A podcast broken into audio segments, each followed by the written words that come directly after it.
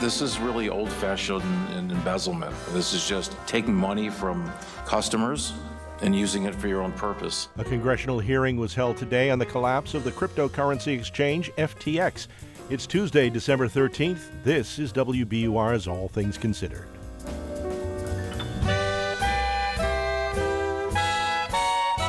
Good afternoon. I'm Steve Brown. Coming up, we'll have the latest on that hearing, as well as the arrest of the company's former CEO on charges of fraud. Also ahead, scientists announced a major breakthrough in nuclear fusion. They were able to coax more power out of an experiment than they put in. And President Biden has signed the Respect for Marriage Act into law at a White House ceremony. It's 401. Now this news.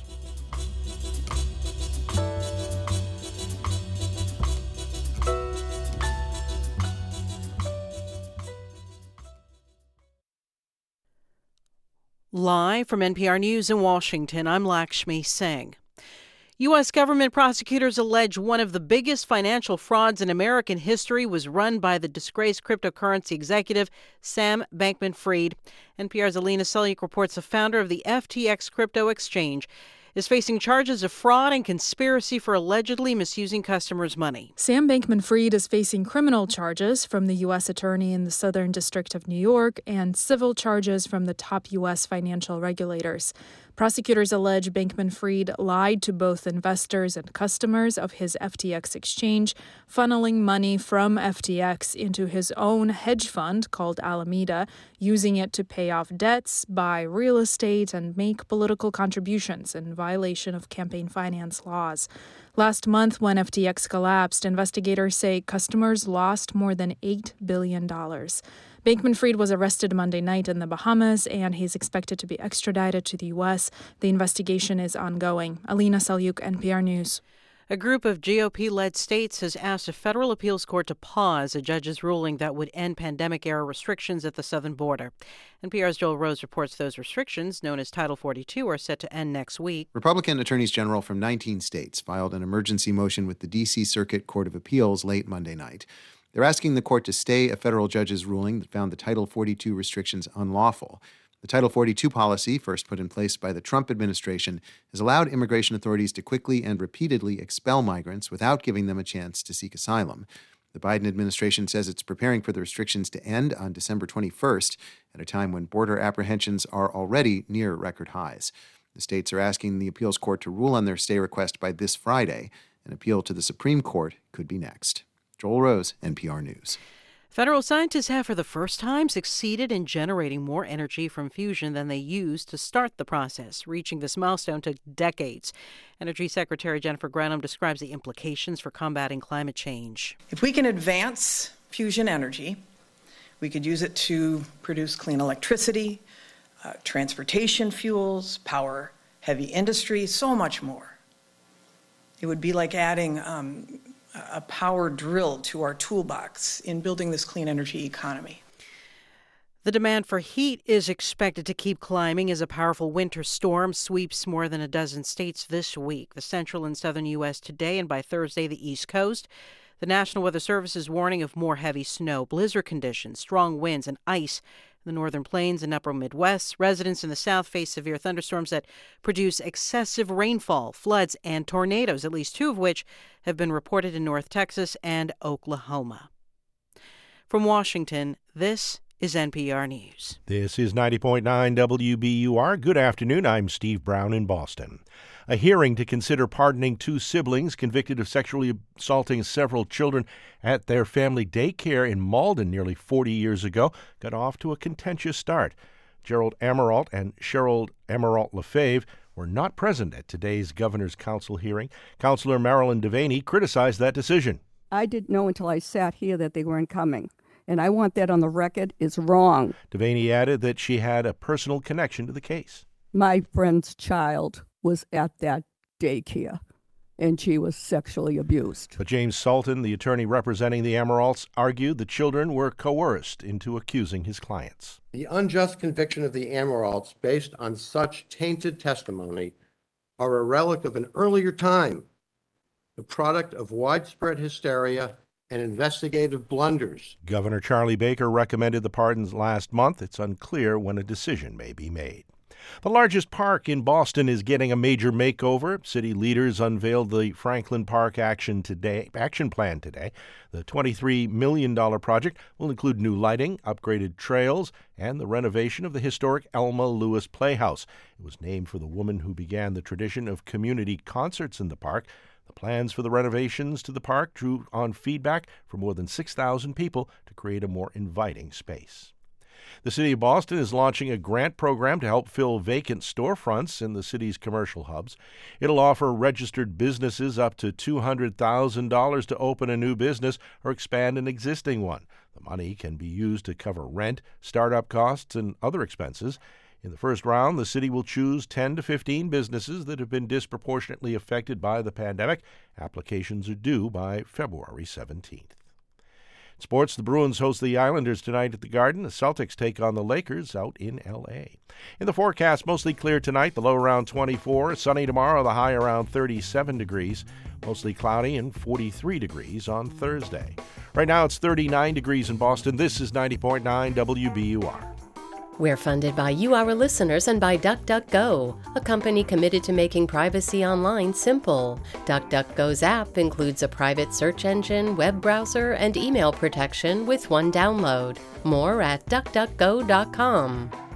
From NPR News, this is All Things Considered. I'm Ari Shapiro. And I'm Juana Summers. This morning, scientists announced a breakthrough in the field of nuclear fusion. Fusion is the process that powers the sun. Scientists have been struggling for decades to make it work here on Earth. NPR's Jeff Brumfiel has this report on the breakthrough and what it could mean. To give you a sense of just how long this took, listen to President Biden's science advisor, Arati Prabhakar.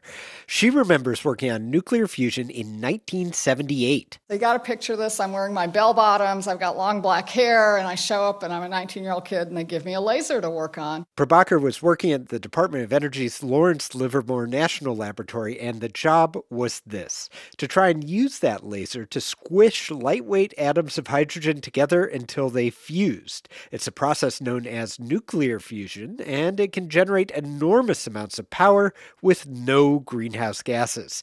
She worked on it for the summer, and then she left. I went off and didn't do anything more about fusion, but the people I worked with and their successors kept going. And today, decades later, they announced they'd finally done it. The breakthrough came at Livermore's $3.5 billion National Ignition Facility.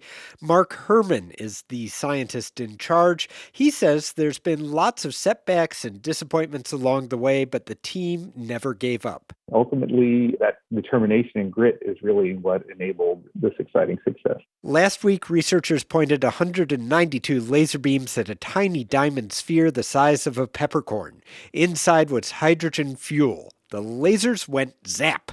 The peppercorn imploded, and the fuel ignited in a fusion burn that released more energy than the lasers put in. They measure energy in something called megajoules, and this fusion made about 3.15 megajoules, which sounds cool, but it's not exactly that simple because lasers actually need a lot of juice from the electricity grid to work. The laser pulls more than 300 megajoules off the grid. And then the fusion energy that came out was, again, about 3 megajoules. In other words, the facility still used way more power overall than it produced. Ryan McBride is a nuclear engineer at the University of Michigan who wasn't involved in this breakthrough. He says today's milestone is important. It is a big scientific step. But he says there are several more obstacles to making laser fusion work.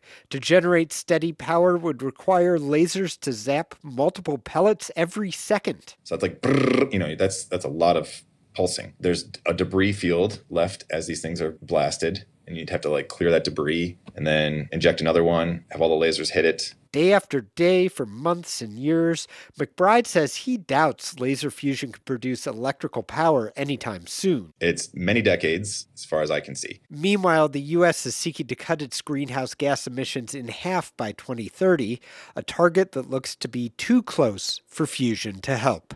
Jeff Brumfiel, NPR News. The now disgraced golden boy of crypto was arrested at the request of the U.S. government at his home in the Bahamas last night. And today we learned that Sam Bankman Fried faces more than half a dozen criminal charges related to the collapse of his crypto empire and civil charges from financial regulators. NPR's David Gura is following this fast moving case. And David, uh, a lot of pieces of this story have fallen into place in the last 24 hours. What's the picture that emerges when you put them all together? Well, what we have from prosecutors is a portrait of somebody who seemed to have had no hesitation taking customers' money to finance his own investments. And they allege he also used customers' money to buy luxury real estate, to make campaign contributions, and to try to plug holes that kept getting bigger and bigger as we saw this huge drop in the value of cryptocurrencies earlier this year. Gary Gensler, the chair of the SEC, the Securities and Exchange Commission, said Bankman Fried, quote, built a house of cards on a foundation of deception while telling investors that it was one of the safest buildings in crypto. And, you know, Ari, there's another picture that's emerging. It's one of a very aggressive, very fierce government response. Remember, it was just a month ago Bankman Fried stepped down and FTX filed for bankruptcy. Well, prosecutors seem pretty outraged by the number of people who may be victims of fraud here and by the amount of money that seems to have just disappeared. So far, FTX says it can't find $8 billion. So this is shaping up to be a big battle for law enforcement and for regulators, Ari, and it's one they very clearly want to win. What are they most concerned about? What are the biggest charges? Bankman Fried is accused of defrauding investors in FTX and customers, many of whom were small time individual investors. And Bankman Fried, who was a big political donor, has also been charged with violating campaign finance laws. You know, a lot's been made of the sprawling nature of FTX and the complexity of crypto. Well, at a news conference this afternoon, Michael Driscoll, the FBI assistant director in charge of this case, said none of that matters. This case is about fraud. Fraud is fraud. It does not matter the complexity of the investment scheme. It does not matter the amount of money involved. If you mislead and deceive, to take what does not belong to you, we will hold you accountable. And Bankman Fried faces some serious charges here, and this is the type of case that could land a person in prison for decades. At the heart of this indictment and of the complaints from regulators is this cozy relationship between FTX and Bankman Fried's private crypto hedge fund. It was called Alameda Research. What's alleged is there was no wall whatsoever between these two institutions. Bankman Fried was integrally involved in both of them, and money from FTX customers was used to pay Alameda's debts, to pay its bills, really to keep it afloat. Well, the SEC says there was no meaningful distinction between FTX customer funds and Alameda's own funds, and Bankman Fried used Alameda as, quote, his personal piggy bank. You know, Sam Bankman Fried was pretty talkative in the days leading up to his arrest. Now, given the seriousness of these accusations, how has he been handling things? Yeah, he appeared in a courtroom today in the Bahamas where FTX is headquartered, and negotiations started over his bail and his extradition. Bankman Fried was supposed to testify before Congress today at a hearing on the collapse, and that hearing before the House Financial Services Committee went on without him. It was our first chance to hear from John Ray, the new CEO of FTX, and he painted a bleak picture of the work ahead for himself. I've just never seen an utter lack of uh, record keeping. Uh, absolutely no internal controls whatsoever. As for Bankman Fried, his lawyer said in a one sentence statement today he is, quote, reviewing the charges with his legal team and considering all of his legal options. Meanwhile, the investigations continue, and at his news conference this afternoon, Ari, U.S. Attorney Damian Williams spoke directly to people who may have participated in the activities that led to FTX's implosion. I would strongly encourage you to come see us, he said, before we come see you.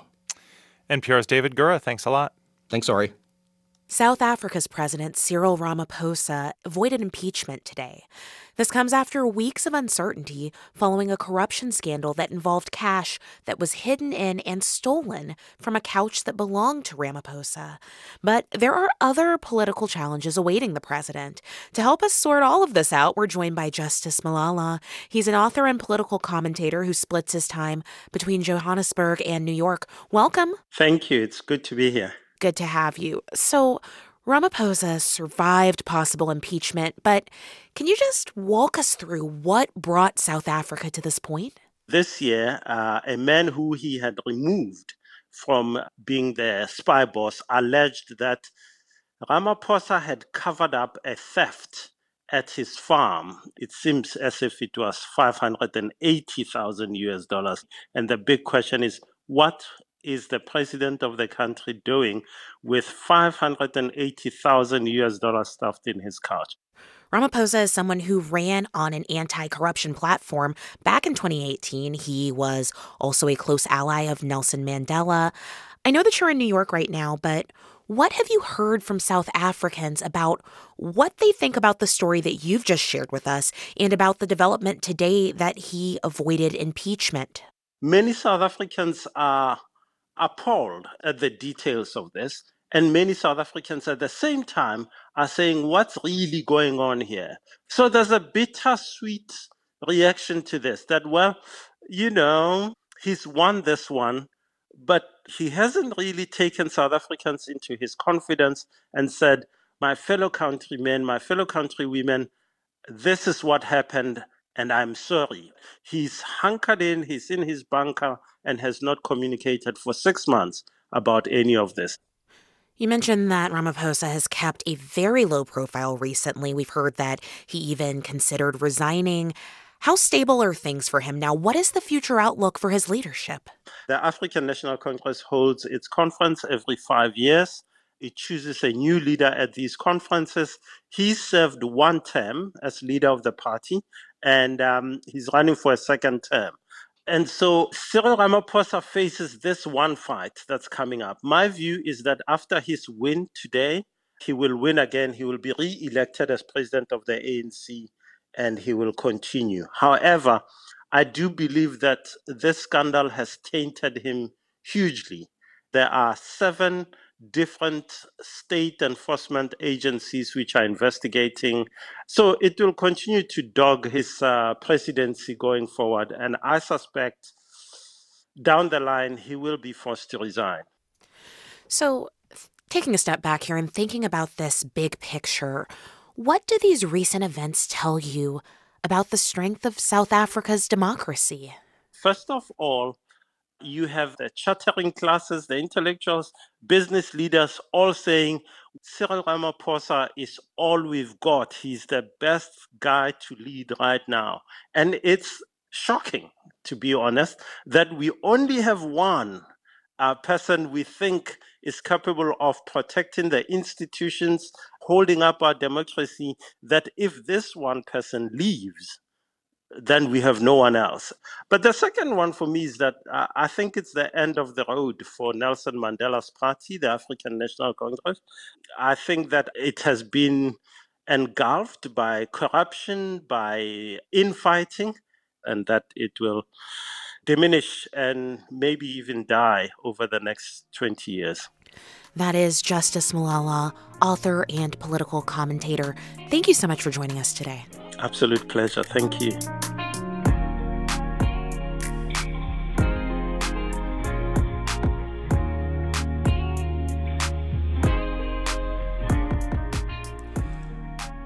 You're listening to All Things Considered from NPR News. This is 90.9 WBUR and WBUR.org. Good afternoon. I'm Steve Brown, 38 degrees in Boston at 418.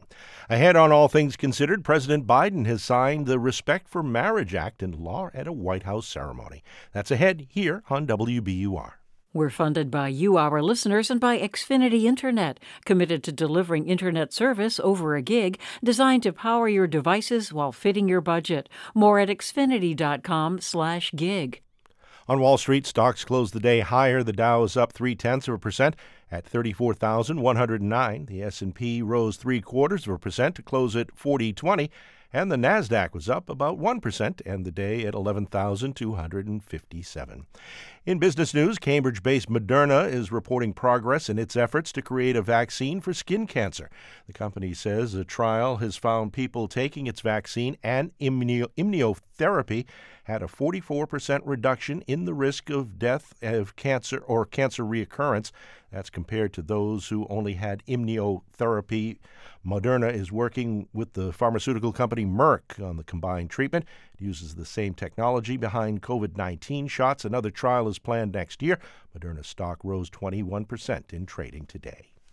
We're funded by you, our listeners, and by MathWorks, creators of MATLAB and Simulink software for technical computing and model based design, accelerating the pace of discovery in engineering and science. MathWorks.com. And Whitehead Institute. Join director Ruth Lehmann on January 26th in conversation with science writer Carl Zimmer. wi.mit.edu/slash events. Now's the time to make your tax-deductible gift to WBUR for 2022. Give at WBUR.org or call 1-800-909-9287.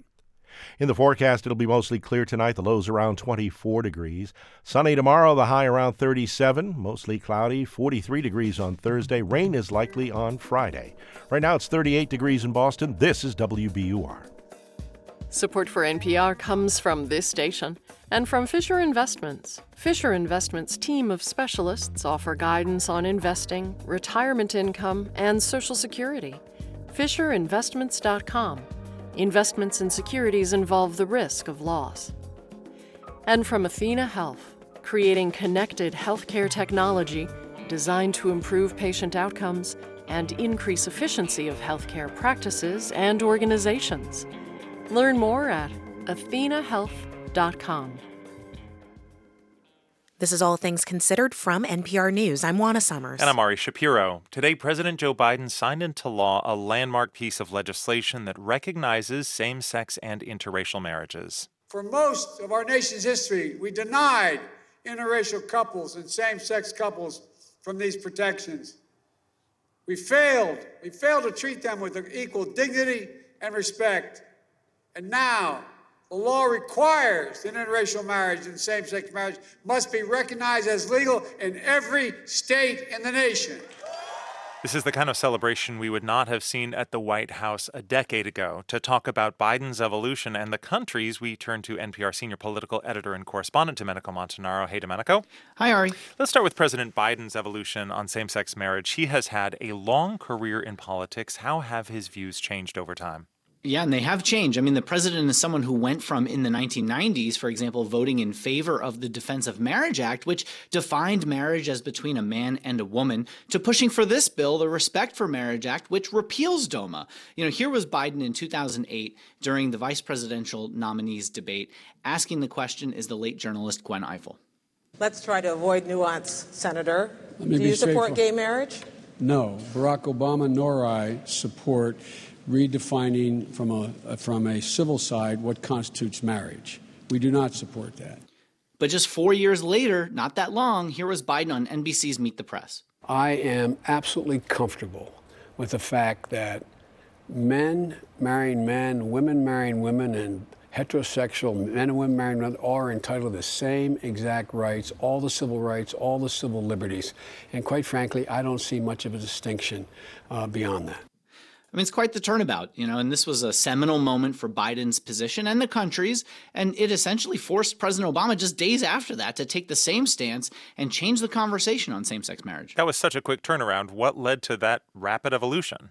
For one, public opinion was moving. You know, Democrats had been really delicately walking this line, many calling for civil unions, but not marriage explicitly, after George W. Bush in 2004 used the issue as a way to fire up the evangelical right, which helped him get reelected. You know, by 2012, though, the country was in a pretty different place. The split was, uh, you know, still there was a split uh, trending towards support. And Biden, you know, as he's known to do, spoke pretty bluntly. Uh, since then, the shift, though, has been dramatic. Our latest NPR PBS NewsHour Marist poll, which is going to be released Thursday, shows 68% are in favor of same sex marriage. Uh, you know, it was still a bit of a surprise, I have to say, though, that the bill got through because it wasn't clear they could get the 60 votes to overcome a filibuster because Republicans really have been much slower to embrace same sex marriage.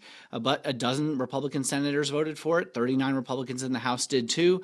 And it's really reflective of how the country, even Republicans, are changing, even though GOP support, um, you know, has been much less uh, in our surveys, less than a majority. Art, we've been describing this as now a law that protects same sex and interracial marriage beyond that time top line. Explain exactly what it does and does not do. Yeah, not everyone's celebrating this as the be all end all, and it's not. You know, this was largely passed because of the threat that the conservative supermajority at the Supreme Court after the Dobbs ruling that took away the right to an abortion, you know, could overturn other rights, including same sex marriage. You know, but while this bill gives federal benefits to same sex couples, make sure those marriages are recognized across state lines, it doesn't guarantee that states won't deny marriage licenses to gay couples again if the court overturns it. You know, and I have to say, one of the most overlooked things in this bill, you know, isn't just about same sex marriage, but also interracial marriages. Easy to overlook because 94% in the latest polling say they approve, but majorities didn't approve until the late 1990s, which isn't that long ago for some of us. NPR's Domenico Montanaro. Thank you. You're welcome. If you like to root for the underdog, maybe you have already been following Morocco. The men's soccer team is now the first from an African or Arab nation to reach the semifinal of a World Cup. They've just knocked out powerhouses Spain and Portugal. Tomorrow, they look to take down France. And nowhere are fans more excited than in Morocco. Aziza Nait Sibaha is a senior TV host for France 24 and joins us now from Rabat. Welcome. Hi, Juana. So, can you just describe for us what it has been like there in Morocco with this historic success that the men's team is having? How are fans reacting? Oh, it's just crazy here, actually. This historical achievement, everybody's smiling, like everybody's talking about having faith. And now they believe in it and they want to go all through to till the finals. So I think that the national squad shred a huge glass ceiling. So, this has been an incredible run for Morocco. As we mentioned, this team is the first African and Arab team to go this far in the World Cup. Have people been soaking that in? Oh, yes. And uh, if I may just uh, remind you that Walid Regragui, the coach, said this morning, we didn't come here just to say that we are the first Arab and African country to get to the semifinals. We want to go all through to the finals. So now like everybody is believing in it and it's really changing all the arab countries and all the african countries are now behind this squad and i think that that's one of the things that can help and that what made the difference till now i think Hmm. You know, we have all seen these scenes after matches when some of the players run to the stands to celebrate with their mothers, and they're incredibly heartwarming. Has that affected people back home seeing those lovely moments that we've all watched? Absolutely. Actually, the Moroccan coach wanted this time to bring the moms uh, with the players. I think that he wanted to give a certain human dimension and a family dimension, and that talks absolutely to the Moroccans. Uh, a lot of people know here in Morocco what's the relationship between all men and their moms. Uh, so people kept identifying themselves to the players and feeling exactly the same thing. But on the other hand, also, I met with a lot of moms actually on the Hmm. street just cheering for the team and they were like they are our children and now uh, that helps also shifting the mindset toward women as supporters as well You know, this has obviously been an incredibly exciting World Cup for supporters of the Moroccan team, but it is hard not to think about past colonial ties in Wednesday's face off between France and Morocco, but also in the previous matches with Spain and Portugal. Have fans brought those tensions up to you when you've been speaking with them? a lot of players are French and Moroccan, but it's all about football more than anything else. And they want to face the defending champions.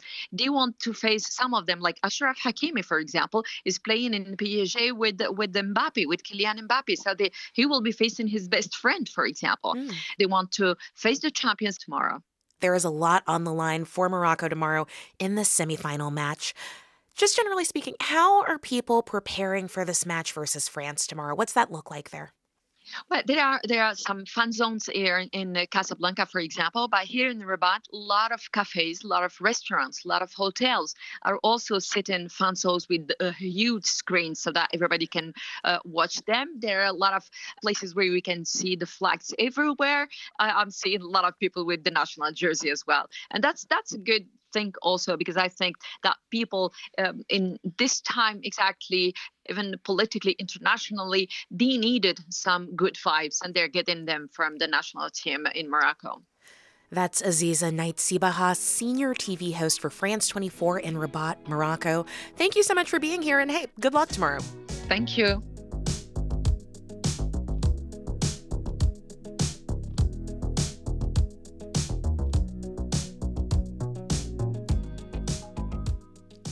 This is NPR News.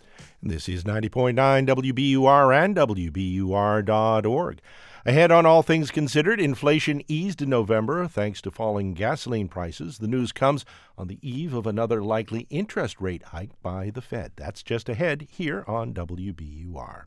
In the forecast, it'll be mostly clear tonight, the lows around 24 degrees. Sunny tomorrow, the highs will be around 37. Mostly cloudy, 43 degrees on Thursday. Right now, it's 38 degrees in Boston. We're funded by you, our listeners, and by Cambridge Trust, a private bank offering a full suite of custom financial solutions tailored to its clients. Their team provides private banking, wealth management, and commercial and innovation banking designed to power any ambition. You can visit their offices or connect online at cambridgetrust.com slash way to wealth. I'm Daryl C. Murphy. WBUR's independent journalism is essential to our democracy. Listener support is what keeps WBUR independent. It's the largest share of our funding. As you make tax deductible year end contributions to organizations that make a positive difference in your life and in our communities, put WBUR on your list. Give now at WBUR.org or call 1 800 909 9287. Live from NPR News in Culver City, California, I'm Dwane Brown. Federal prosecutors have, gave, have given more details today about the criminal charges filed against the founder of the cryptocurrency exchange FTX. Sam Bankman Fried was arrested in the Bahamas last night, one day before he was scheduled to testify before a House Oversight Committee about the collapse of the exchange one month ago. 30 year old Bankman Fried was indicted on eight criminal counts, including wire fraud and conspiracy for misusing customer funds. Here's U.S. Attorney for the Southern District of New York, Damian Williams. We charge that from 2019 until earlier this year, Bankman Fried and his co conspirators stole billions of dollars from FTX customers. He used that money for his personal benefit, including to make personal investments and to cover expenses and debts of his hedge fund, Alameda Research. The new CEO of FTX calls it one of the worst business failures he's seen. John Ray III helped restructure Enron after its collapse 20 years ago. Inflation is slowing down slightly. President Biden calling the new numbers welcome news ahead of the holiday season. NPR's Deepa, Deepa Shivram reports Biden says the U.S. is doing better than other major economies around the world. Biden claimed lower gas prices and slowing food inflation as examples of the success of his economic plan. But he said that there's still work to do to lower prices overall. Make no mistake, prices are still too high. We have a lot more work to do, but things are getting better headed in the right direction. New data out today shows that inflation slowed slightly in November. Prices rose 7.1% from a year ago compared to 7.7% in October. Biden said he hopes that by the end of the year, inflation would be back to normal, but he added that he can't predict that yet. He is convinced, though, that inflation will continue to ease. You're listening to NPR News. This is 90.9 WBUR. Good afternoon. I'm Steve Brown in Boston. Massachusetts LGBTQ advocates and allies are celebrating President Joe Biden's signature today of a bill that protects marriage equality in federal law. The Respect for Marriage Act passed through Congress with bipartisan support. Janson Wu, executive director of the Boston based advocacy group GLAD, called WBUR from the White House lawn today. Crowds were there celebrating ahead of the ceremonial signing. He says this wouldn't be possible without the hard work of LGBTQ families showing America that love is love. If you had asked me a few months ago, uh, the level of Republican support you know, I would not have guessed that it was where it is. And it just reflects the broad support for marriage equality across the nation. Massachusetts was the first state to legalize same sex marriage back in 2004. An acting attorney general is expected to be named when Maura Healey is sworn in as governor of Massachusetts on January 5th. A Healey aide tells the State House News Service that the acting AG will be current state solicitor Bessie Dewar. She will hold the post until Andrea Campbell is sworn in as the new Attorney General on January 18th. A plane took off from Marshfield this morning carrying a most unusual cargo. Not many people realize, you know, we currently have 100 critically endangered sea turtles just flying over America currently. That's Adam Kennedy. He's the director of the Sea Turtle Hospital at New England Aquarium. He says every summer, Kemp's Ridley sea turtles swim to Cape Cod Bay to enjoy the, temper- the temperate waters there. But when they try to swim south for the winter, they get stuck in the crook of the Cape and start to freeze. They wind up at the hospital. Eventually, they're shipped to facilities on the Gulf Coast to rehab in a warmer climate. The plane carrying today's batch is part of a nonprofit aviation network that's worked on animal rescues for, e- for years. It's called Turtles Fly Too. It's 435.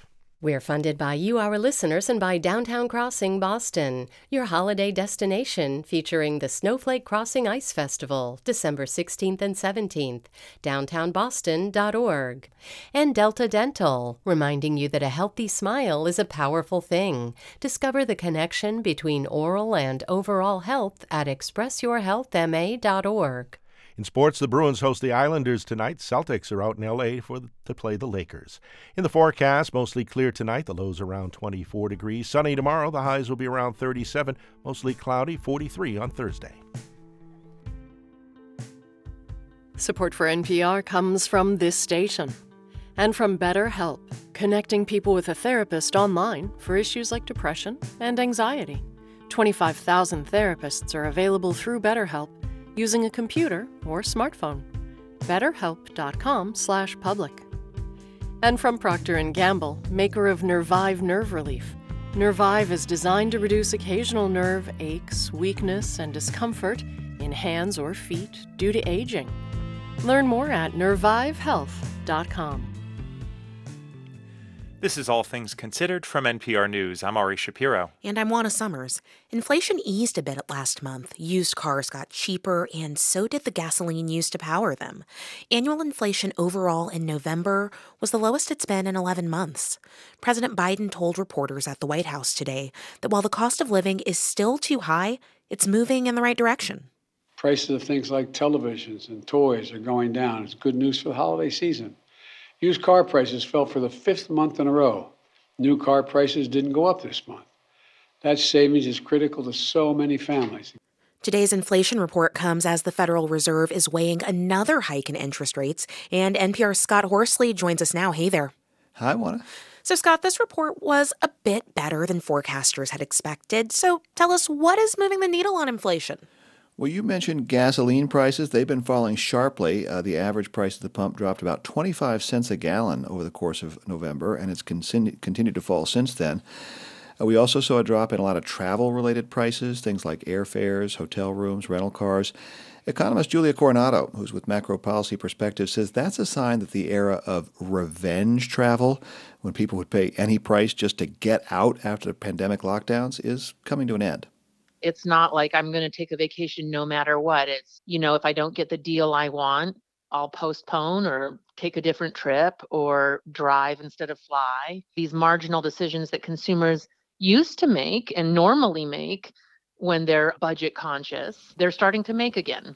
And when shoppers start to make those choices, businesses can no longer raise prices at will. And that's when you start to see inflation come down. But, Scott, overall inflation is still high, right? It is, yeah. Overall prices in November were up 7.1% from a year ago. Now, that's a lower annual rate than we've seen since the end of last year, but it's a lot higher than we were used to back before the pandemic. grocery prices are up, rents are still climbing. Overall, the price of goods has been moderating, and it looks like the worst of rental inflation is probably behind us. But the big concern now is the price of services. Things like haircuts and dry cleaning saw pretty big price increases last month, and that's largely driven by wages. Uh, and with the job market still tight, those prices could take a while to level off or even come down. Inflation watchdogs at the Federal Reserve are meeting this week, so I'm curious do you have any sense of what they might do given the news in this report? They're probably going to stay the course and raise interest rates tomorrow. That would be the seventh increase in nine months. Uh, it is expected to be a smaller rate hike this time than the last four, just half a percentage point instead of three quarters of a point. But the central bank has made it pretty clear that borrowing costs are going to keep rising and stay up for a, a, while until prices are back under control. Coronado says at 7.1%, inflation is still way above the Fed's target, even if today's report was somewhat better than expected. All of the signs look very promising. I don't think the Fed is done. I don't think this means that they're going to declare victory. The annual rate of inflation is still very high, and they're going to want to see a bigger accumulation of evidence, but it's unambiguously good news. You know, the stock market took off this morning shortly after the inflation report came out. Uh, the Dow Jones Industrial Average jumped about 500 points in the early minutes of trading. By the end of the day, those stocks had settled back to a more modest gain. The Dow closed just up uh, about 100 points. Investors are taking this report as good news, but there's a long way to go before the fight with inflation's over. NPR's Scott Horsley, thank you as always. You're welcome. New doctors are not choosing to go into the specialty of infectious diseases. This year, programs saw an alarming decline in doctors entering the field across the U.S. NPR's Pien Huang looks into why. Infectious diseases like COVID have been front and center for the past few years. In 2020, as the pandemic flooded hospitals and shook society to its core, Dr. Boghuma Titanji at Emory University saw a spike of interest in the fields. We actually saw um, a little bit of what we called the Fauci effect. And a lot of us saw that as kind of uh, a reinvigoration of interest. Now, the Fauci bump looks like a blip. This year, 44% of infectious disease training programs went unfilled, while most other specialties like cardiology and critical care were almost completely full.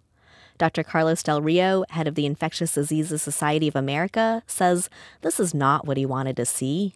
I'm I'm bummed out, right? I mean, I I love my field, I love what I do, and and it's uh, very concerned. I would say Top programs were scrambling to fill open positions. At Boston Medical Center, Dr. Daniel Bourque said all their spots were empty after this year's match. This is my first year as the program director, and I'm trying to tell myself it's not something that I've done, and I don't believe that's the case. I think I think it's obviously like goes beyond our program. I mean, there's many other programs that also didn't fill at all. Infectious disease doctors say their work has been so public and so important through the COVID pandemic and flu and Mpox. They stop outbreaks in hospitals and guard against the rise of drug resistant bacteria. They have high job satisfaction and their work is never boring, so why don't new doctors want to join their fields? The most obvious reason, says Dr. Titanji from Emory, is the pay. The average salary is $260,000 a year, which is more than most U.S. workers make, but far less than doctors and other specialties. Well, we're talking about a six figure pay difference. And for some people coming out of medical training with a whole lot of debt, there are important economic considerations that folks have to make for themselves and their families. It can even pay worse than some doctor jobs that require less training. Dr. Paul Pottinger at the University of Washington says that's because of how the medical payment system works. The way people get paid for their medical practice in the United States, it is a fee for service system that we have. It has really been about procedures. Pottinger says that's not what infectious disease doctors do. What we do is we examine patients and we talk to them and we talk to our colleagues. We think for a living. And because we don't have a surgery to do, I think that's where this legacy of reduced pay has come from.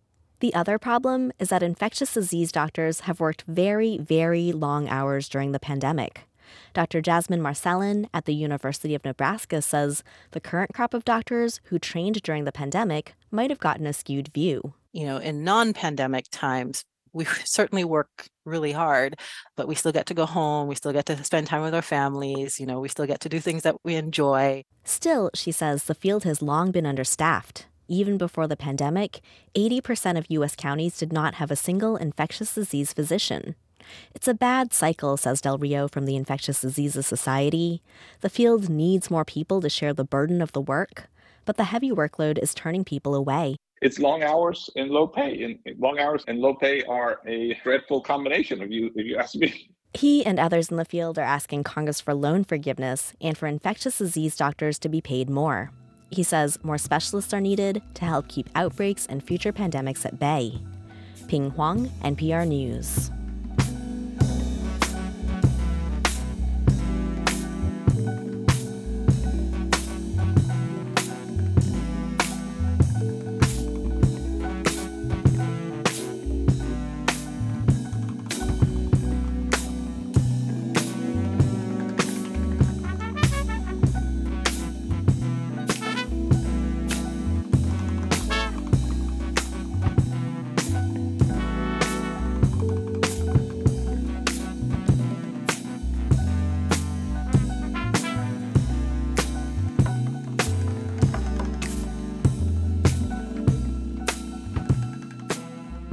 Listening to All Things Considered from NPR News. A bipartisan Senate investigation has found widespread abuse of women in prison by some of the male wardens, officers, and volunteers tasked to protect them. The investigation uncovered evidence of sexual abuse in at least two thirds of the federal facilities that housed women over the past decade. NPR Justice correspondent Carrie Johnson reports, and just a warning this story discusses sexual violence. Briane Moore says a captain at the federal prison in Alderson, West Virginia began targeting her in 2017. Moore had been seeking a transfer to be closer to her daughter. He took me to areas that were isolated in the prison where there were no cameras. He told me that he knew I wanted to transfer to another prison. He said the paperwork goes through me. Moore says she felt powerless. He was a captain with total control over me. I had no choice but to obey. I always had to follow orders in prison. It is hard to fully describe how this felt. After word finally came that she could move to a different prison, Moore says the captain raped her one last time. After the abuse, I could not sleep for full nights for months. I had reoccurring nightmares that played over and over, like a broken record. I woke up in cold sweats. Eventually, Moore's abuser was convicted for assaulting her and others, but that experience is unusual for the Federal Bureau of Prisons.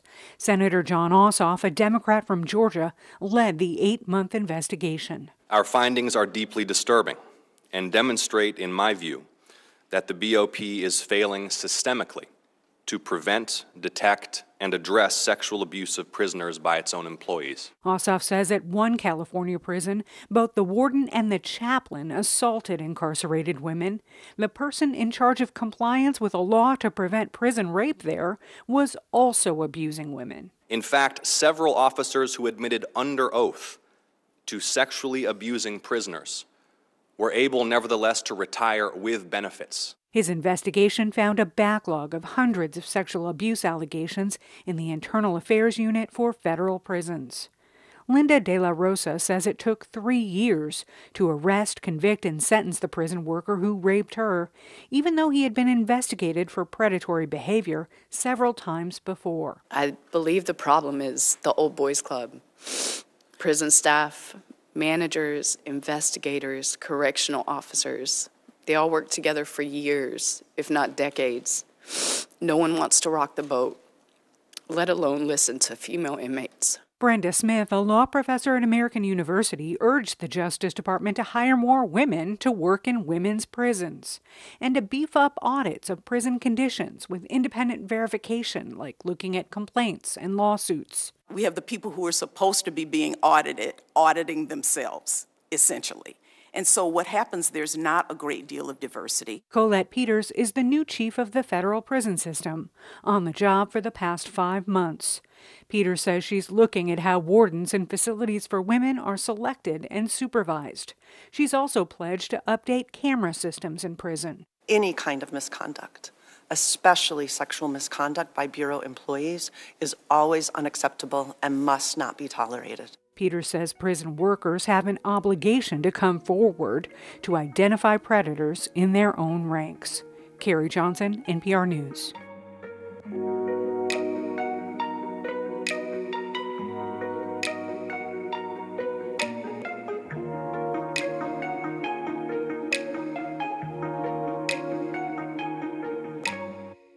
You're listening to All Things Considered from NPR News. This is 90.9 WBUR and WBUR.org. Good afternoon. I'm Steve Brown. 38 degrees in Boston at 448. Coming up next on All Things Considered, we'll hear from musician Tobias Jesso Jr., who's nominated for the first ever Grammy Award for Songwriter of the Year Non Classical. That's ahead here on WBUR. WBUR supporters include Life of Pi at the ART see the spectacular adaptation of the beloved novel before it goes to Broadway, now through January 29th, amrep.org. Join On Point host Meghna Chakrabarti tomorrow, December 14th, for a City Space conversation on anti aging research with Harvard genetics professor David Sinclair. You can Find tickets at wbur.org slash events. In the forecast, mostly clear tonight. The lows around 24 degrees. It'll be sunny tomorrow. The highs will be around 37. Right now, it's 38 degrees in Boston. WBUR supporters include Fidelity Investments, reminding you it's never too early to start saving for your child's future. Learn more about a tax advantaged 529 college savings account and how you can use the money to pay for qualified expenses at fidelity.com/slash ufund. Fidelity Brokerage Services LLC, member NYSE SIPC. A mother in Connecticut has a particular experience every time she hears sirens. Sirens still get me. That's what it sounded like the day of the murders. Just nonstop.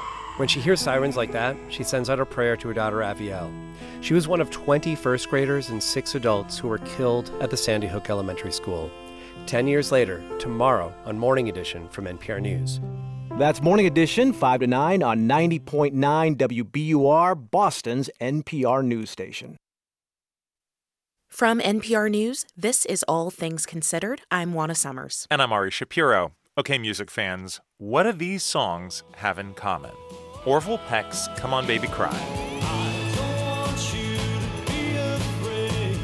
Adele's To Be Loved. To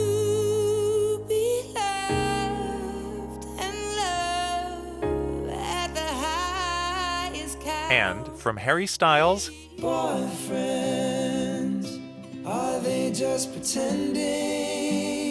They don't tell you where it's heading. These are just a few of the songs that earned Tobias Jesso Jr. a Grammy nomination in the brand new category Songwriter of the Year.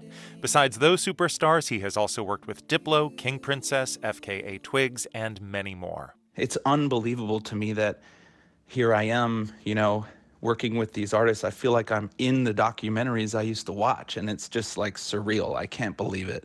Jesso, who's 37, got his start in the industry by recording his own songs for a solo album. So while lots of artists can name the reason they were inspired to perform, I asked why he instead felt more driven to pick up the pen to serve others. I think that's just probably where I'm more comfortable, but I actually didn't really like get very good at playing any instrument, which was sort of my uh, mistake for a long time. You know, I didn't pick up piano till I was 27.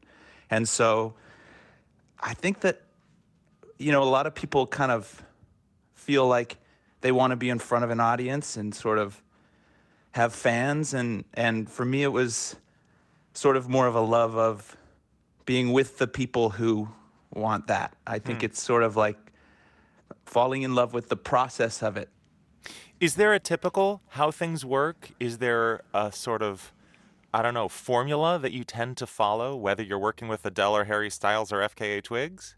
Well, I think I think as a songwriter, it's sort of your job to be like obsessed with the artist's process and be able to kind of go with whatever they want to do, you know, like obviously I had the best experience in the world because the first sort of major artist I ever worked with was Adele and she kind of gave me the masterclass of, you know, what her process was and I sort of used that as a blueprint and um, in all the work I did afterwards. But and was that first song when we were young? That was, yeah, that was the first co-write I ever had.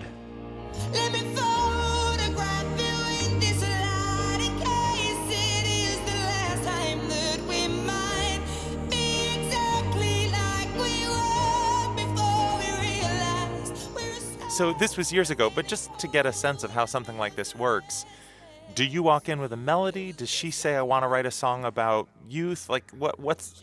How does that evolve? Well, you know, it's really funny because I had no idea how it worked because I'd never done it before. So she came in, and at the time, you know, uh, she was smoking, and I was like, great, I smoke too. And we went outside, and we just kind of ended up talking for a long time, and until eventually she kind of, you know, looked at her watch and was like, should we go and write a song now? And I was like, sure, like, you know, and so that really works for me. Hmm. Getting to know the artist before we launch into melodies. I kind of want to get a sense of who is this person and maybe what do they want to say. And my biggest sort of buzz off being a songwriter is just being of service to whoever I'm with, you know, Huh. and feeling like I left that day going, I really like feel like we got somewhere, even if it wasn't a song. I feel like part of being a songwriter is being a chameleon, right? So, how do you operate differently when you're working with somebody who might have a totally different style from someone like Adele.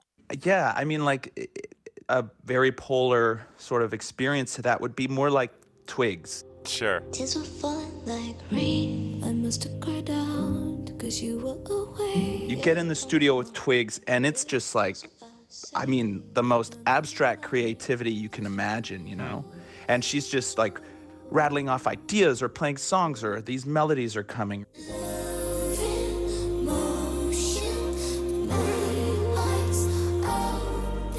You know, her process is very much like she takes time to put things together and, and sort of collage her ideas into, you know, the beautiful songs that she does make. Let's talk about the chapter of your life when you did step out from behind the curtain. You released Oh, your yeah. own solo album. You say, "Oh my God, what is Yeah. this like a, a trauma that we're unearthing?"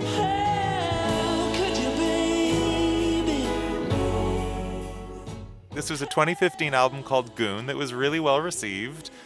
What's the oh my God? the anxiety like I, you know i can't even tell you like my chest is burning. I'm like my everything about like putting yourself out there for me is just so anxiety inducing it's like Even though it was a success by any measure. oh like- my god. Especially because it was a success. I mean i think i wouldn't say i got pushed into it. I willingly went into it and did everything i did and i'm so grateful i did because it like created the body of work that sort of um, launched my career. I just think like when i think about it it just feels like that was me on the wrong path hmm. and then as soon as adele came along in the beginning i was like oh great now this is now this feels like the right path Despite the heart palpitations that it might cause, is there one song from that album that you just really love that you're happy the world can go back and hear? I mean, I think Without You was sort of the song I thought is the most real. And then it wasn't one of the singles. And then over time, I've seen that Without You has kind of become the, the favorite. And so I was really in that zone when, when I wrote that song. I can hardly breathe without you. It's nice that the song that you really did care about the most ultimately found its way kind of to the surface. And I think you find that that's true for most artists. Uh, you know, like whatever feels the most authentic to them is going to register the most authentic to other people. Uh, it doesn't necessarily mean it's going to be the biggest hit, but I tend to search for the songs that mean the most to the artist so that their fans have those songs that mean the most to them. That idea of being there to serve the artist seems so essential to the way that you see your role. And I was trying to figure out sort of what the secret sauce is. What makes you what Adele calls her secret weapon? And I, and I wonder if that's it. Yeah, I think the way I've kind of described it is sort of like a porter who is like helping somebody up a mountain. Sometimes you'll have somebody who is like, Can you carry all my bags and, you know, drag me up the way that you always go? Or there's people who are like, I want to do this myself, you know, like I'm paving the way. Just make sure we don't get lost, you know? Uh-huh. And once you get to the top, if you're really true to being a songwriter, who who is there for the artist and, and not for yourself, it's truly like now it's time for me to disappear. This is your this is your time. I truly celebrate most when the artist is uh, happy. Tobias Jesso Jr., nominated for a Grammy in the new songwriting category. Thank you so much for talking with us. Oh, thanks for talking to me.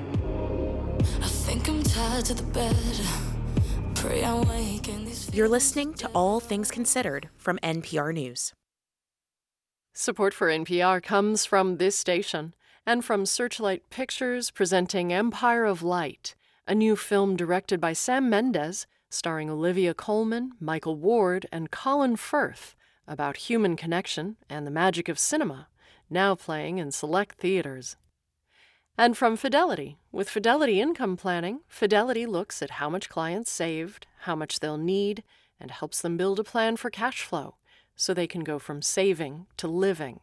Fidelity Brokerage Services, LLC. And from Bed Bath & Beyond with cleaning products too, featuring a curated selection of brands including Shark, Ninja, and Casper. More at bedbathandbeyond.com.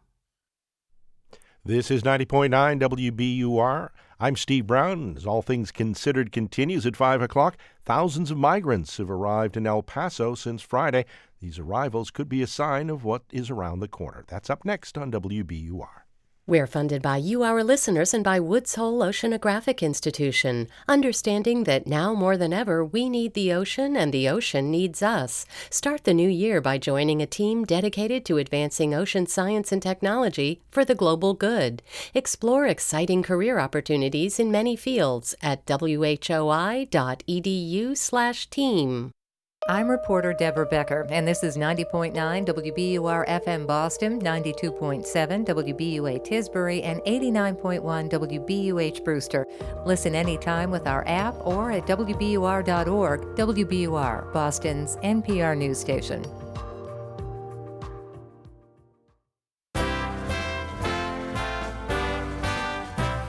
What we do is important. Growing food is very important. It's something to be proud of. Many farmers near Fresno, California are struggling to get the water they need for their crops. It's Tuesday, December 13th. This is WBUR's All Things Considered.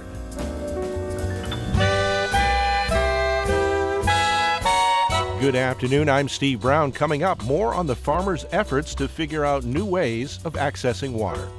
Also ahead, thousands of migrants have arrived in El Paso since Friday. The pandemic border restrictions, known as Title 42, are due to end soon. These arrivals could be a sign of what is around the corner. And the Greenland ice sheet continues to melt with two extreme melt-offs. Seabirds are dying off at an alarming rate. More ships are passing through the Arctic as the climate warms. A new NOAA report confirms it. It's 501. News headlines are next. Live from NPR News in Washington, I'm Jack Speer. With unusual speed, the U.S. government today announced it has charged the former CEO of cryptocurrency exchange FTX with a host of financial crimes. Federal prosecutors alleging, among other things, that Sam Bankman Fried intentionally deceived customers and investors in order to enrich himself and others. It's one of a very aggressive, very fierce government response. Remember, it was just a month ago Bankman Fried stepped down and FTX filed for bankruptcy. Well, prosecutors seem pretty outraged by the number of people who may be victims of fraud here and by the amount of money that seems to have just disappeared. So far, FTX says it can't find $8 billion. NPR's David Gura, Bankman Fried, arrested last night in the Bahamas, faces eight counts of fraud and conspiracy and separate civil securities fraud charges.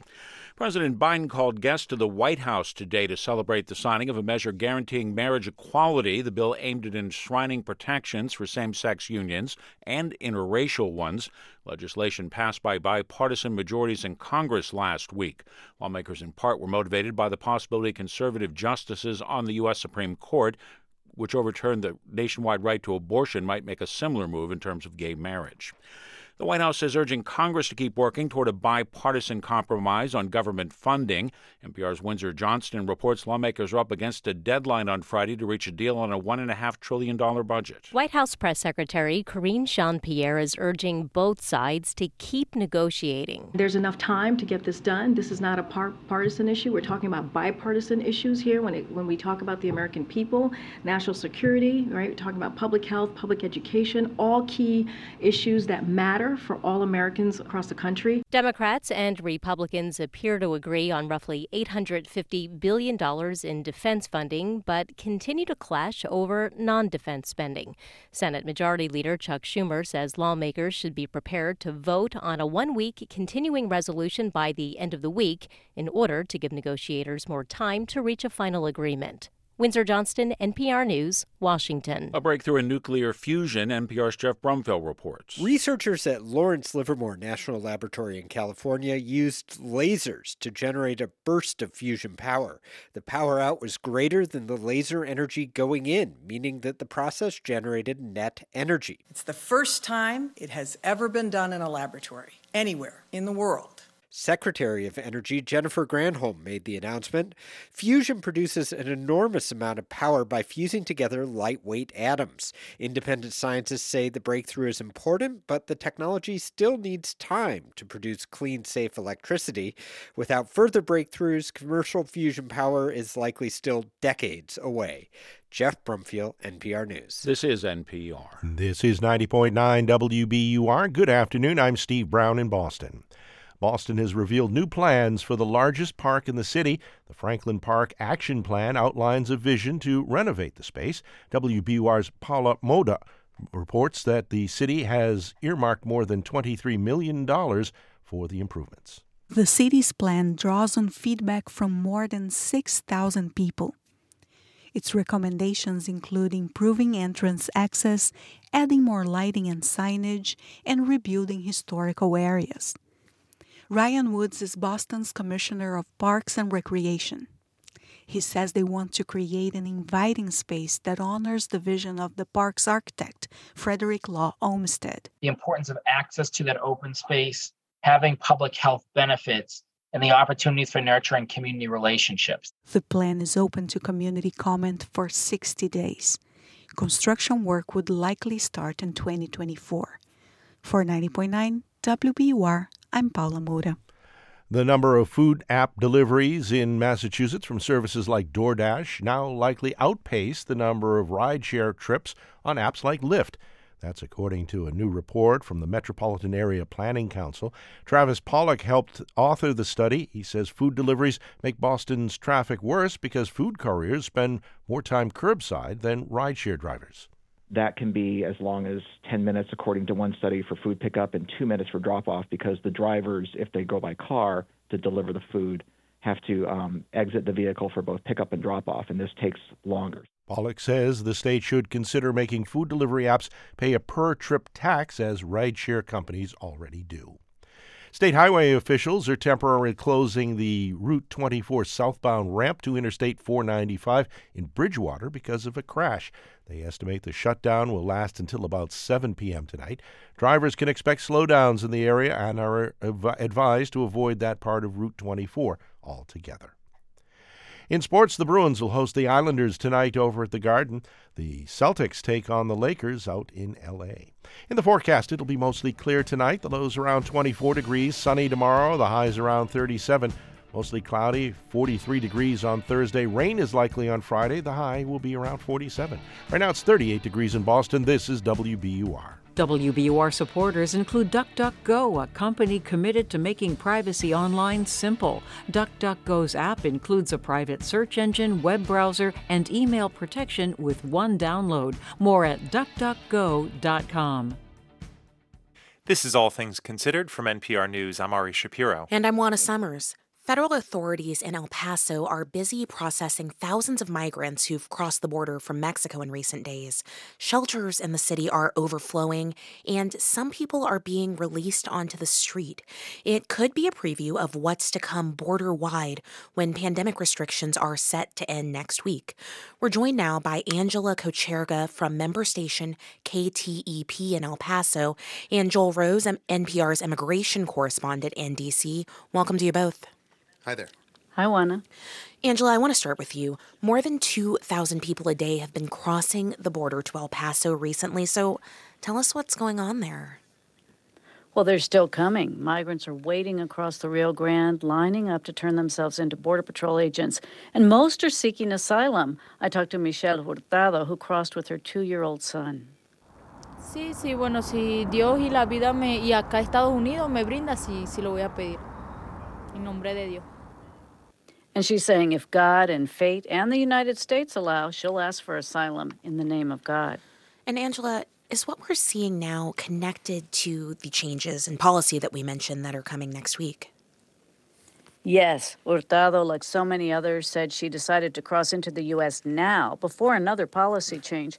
She had been waiting in Mexico on the border for the last two months. Now, the background ground is what you mentioned earlier. The pandemic border restriction is set to expire next week because of a judge's order. And Title 42, a health rule that has functioned as a de facto border enforcement tool, will come to an end. It's been used more than 2 million times to quickly expel migrants without giving them a chance to seek asylum. And Joel, help us understand what is the latest on the legal fight over Title 42? Right. Well, like Angela said, these restrictions were first put in place by the Trump administration. And last month, a judge in Washington, D.C., found the Title 42 policy unlawful and ordered the Biden administration to stop using it. His ruling is set to take effect one week from tonight at midnight, but there is a legal challenge that is still pending from Republican attorneys general in 19 states, including Arizona and Louisiana. And there are many of the same states that were able to block the end of Title 42 before, back in the spring, when the Biden administration tried to end these restrictions back then. Now these states are trying to intervene in this current case in DC. Last night they filed an emergency motion with the DC Circuit Court of Appeals asking the court to stay the lower court ruling while their legal challenge plays out. And they've asked that appeals court to make a decision on their request by Friday. And if the states don't succeed there, they will likely turn to the Supreme Court next. And Angela, Homeland Security Secretary Secretary Mayorkas was in El Paso today, and I understand that you sat down with him. What has he had to say about the situation?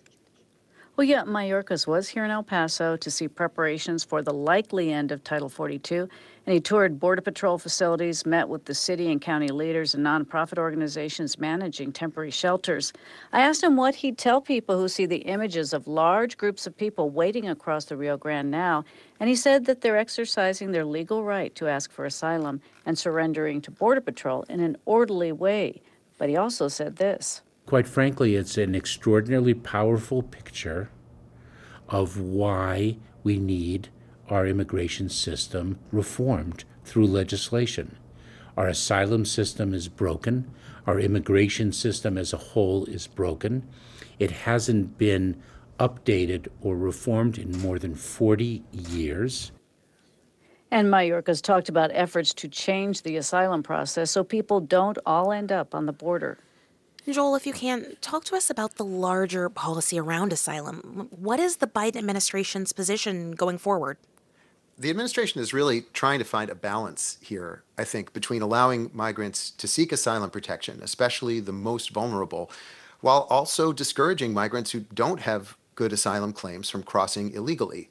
And like previous administrations, I think they're finding this is a very difficult balance to strike. The administration is reportedly considering some big changes that would sharply limit who can seek asylum at the border, possibly modeled on a recently announced process for Venezuelans. Uh, the Biden administration created a new legal pathway for some migrants from Venezuela, but only if they have sponsors in the U.S. and crucially, only if they apply from outside of the U.S. and do not cross the border illegally. The administration, I think, sees that program as a success, so we could see that process expanded to other nationalities now as well. Before I let you go, I've got a question for both of you. Um, what are you watching for in the next week when it comes to the border and the possible end of the Title 42 policy? I mean, how ma- I'm looking at how many migrants will cross and also where they will cross. You know, this is not just El Paso we're talking about. There are tens of thousands of migrants on asylum waiting lists at, at ports of entry from the Gulf of Mexico all the way to Tijuana and, and the Pacific Ocean. Many of those migrants are staying in small camps or shelters or even basements. So it's it's tough to predict where they will cross in the greatest numbers, and also tough to know whether immigration authorities and border communities will be prepared.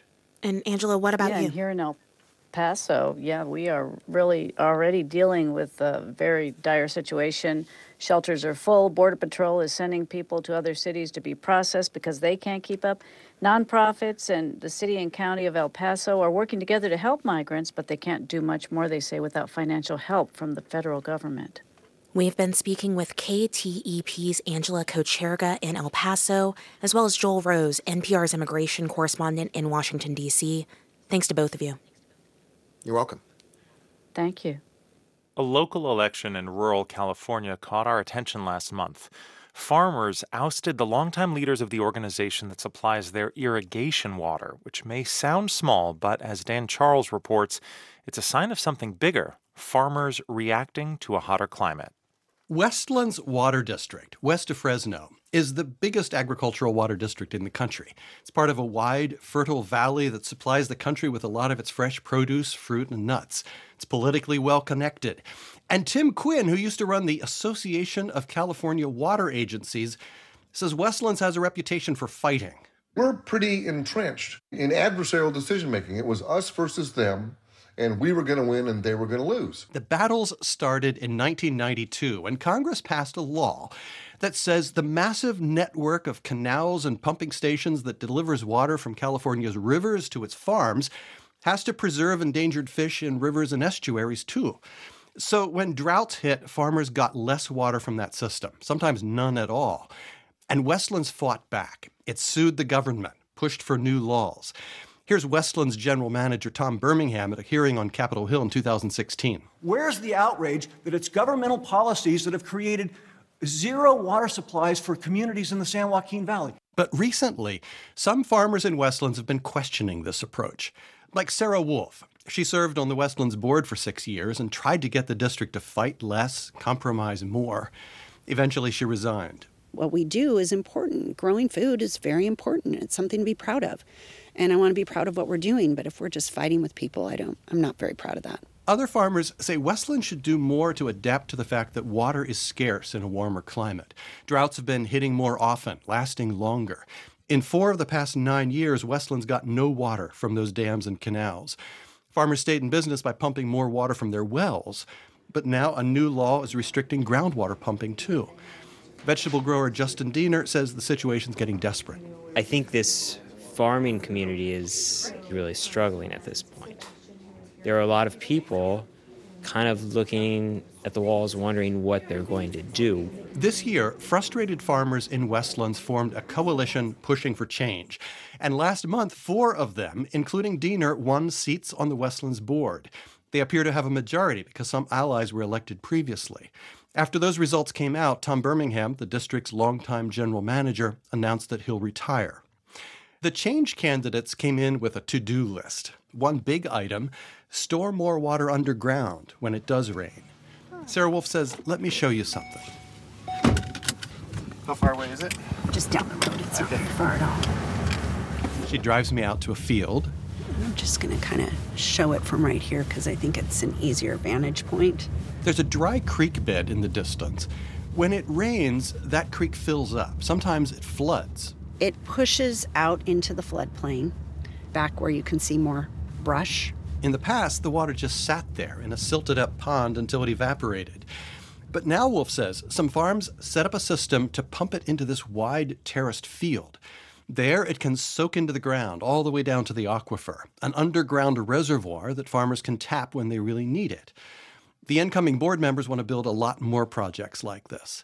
They also want to develop plans to convert some of the district's land to other uses, like solar farms or wildlife habitat. Because with less water from the rivers and depleted aquifers underground, Woolf says they can only expect to grow crops on about half as much land as they once did. It's not going to just be agriculture in the future. And the newly elected board members say they want to cooperate with other groups that have their own claims on California's water, like environmentalists, also advocates for safe drinking water. Tim Quinn, the former water manager, says this is a big new trend in California's water politics collaboration. What you're seeing here is not unique to Westlands, it's happening everywhere. In California today, he says, adversaries have to work together to get anything done. For NPR News, I'm Dan Charles. And this story was a collaboration with the Food and Environment Reporting Network.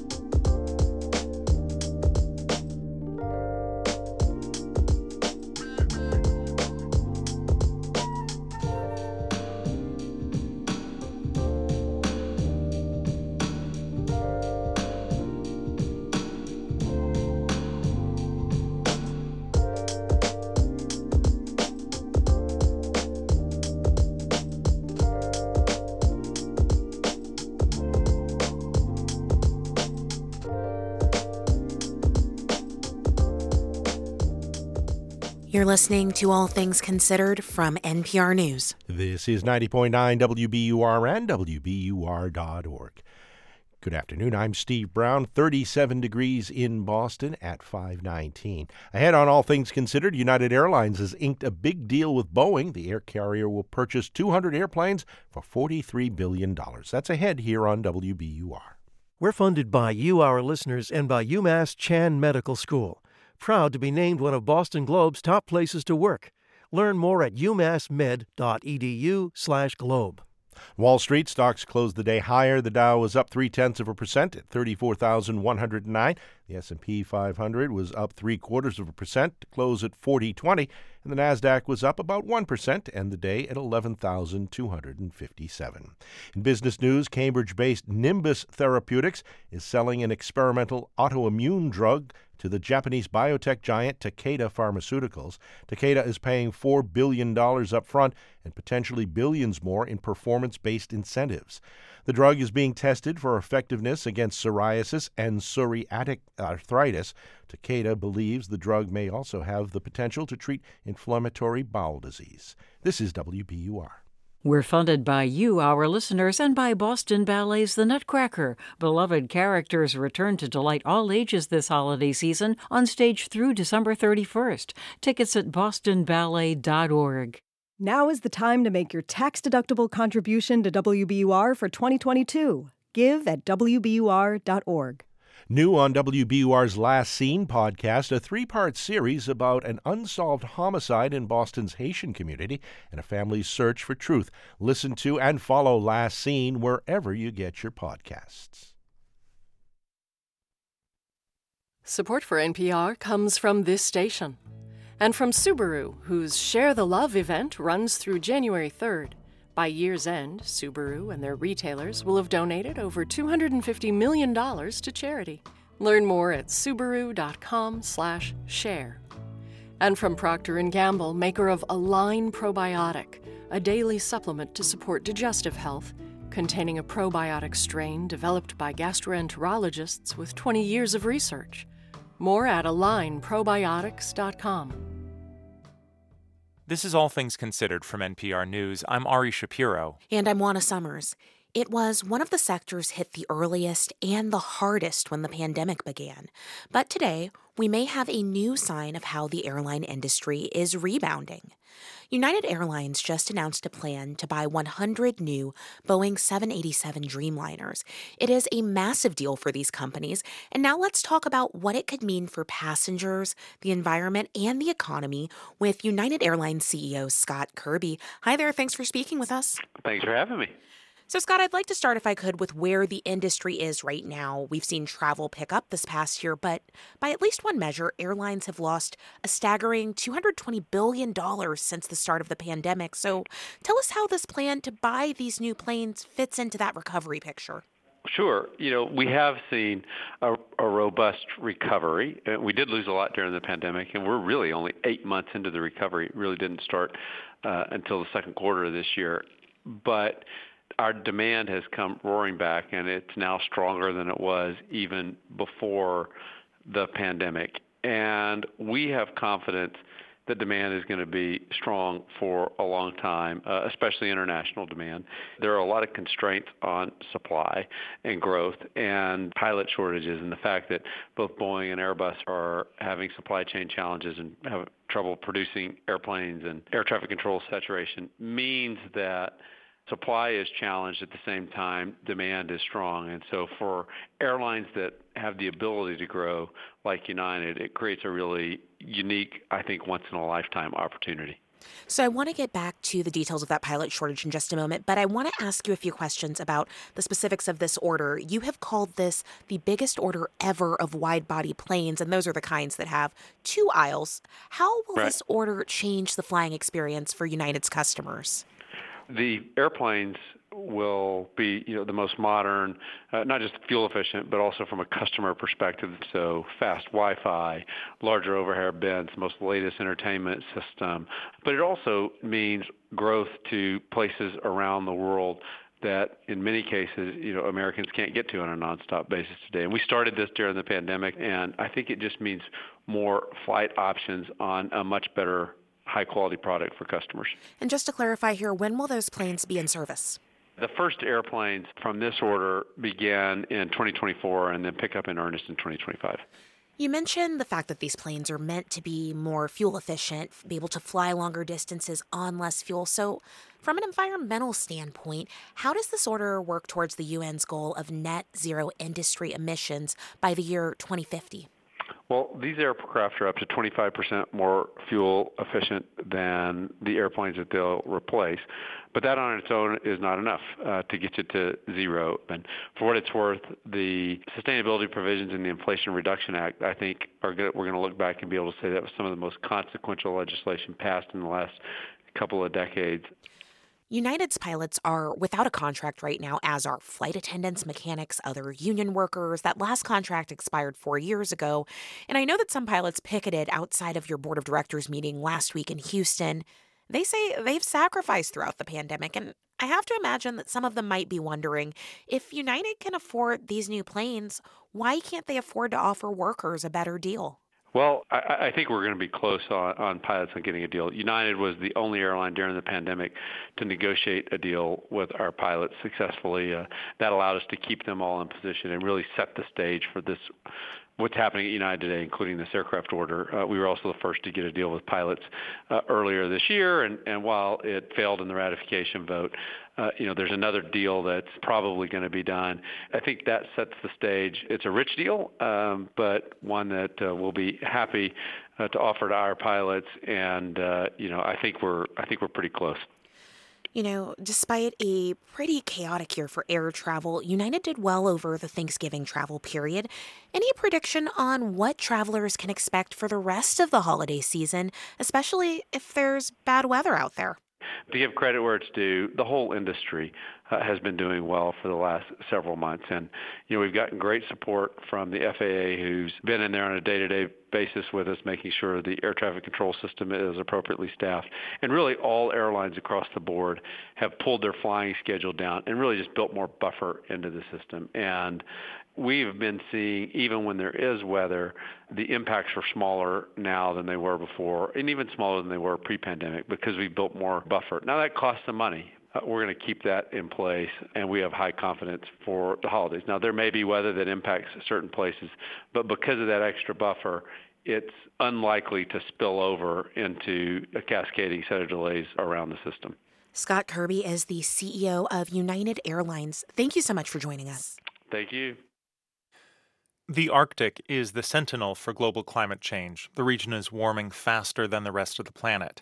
And the news from this year's Arctic report card from the National Oceanic and Atmospheric Administration paints a picture of profound change. Barbara Moran of member station WBUR has the key takeaways. The last seven years in the Arctic have been the hottest since 1900. That's led to more storms, less sea ice, and melting permafrost. Those changes hit home for NOAA Administrator Rick Spinrad while visiting Alaska last summer. My biggest takeaway from that trip is that the wolf is in the house. Meaning global warming is already bringing major change to Alaska and the entire Arctic. Warming waters that are forcing fish to migrate and are having ripple effects for the entire Alaskan seafood industry. Fire seasons that last far longer than they ever have that's just a snapshot of what parts of the lower 48 might expect in the very near future. NOAA's report card shows reduced sea ice has led to more shipping. There's also more rain and even flooding. Rick Thoman is a climate specialist at the University of Alaska Fairbanks and contributed to the report. He says as the climate warms, there's more brush and trees, which fuel wildfires. There's much more vegetation on the tundra now than there was 50 years ago. There is now enough fuel and we are getting enough lightning that things are burning in a way that they didn't used to. There's some good news in the report. Arctic geese populations are stable, but seabirds like auklets and puffins are dying in higher than expected numbers for the sixth year in a row, mostly from starvation. The water has gotten too warm for the fish they need to eat when I look at the Arctic report card, uh, it does seem kind of doom and gloom. Jackie Qataliña Schaeffer directs climate initiatives at the Alaska Native Tribal Health Consortium. She's also an Inupiaq and one of the report authors. But when you work with communities and you interact with people and see the vibrant cultures and the traditions that are continuing for thousands of years, that's my hope. Schaeffer also sees hope in the growing collaborations between Western science and Indigenous knowledge as they work together to address the challenges of climate change. For NPR News, I'm Barbara Moran in Chicago.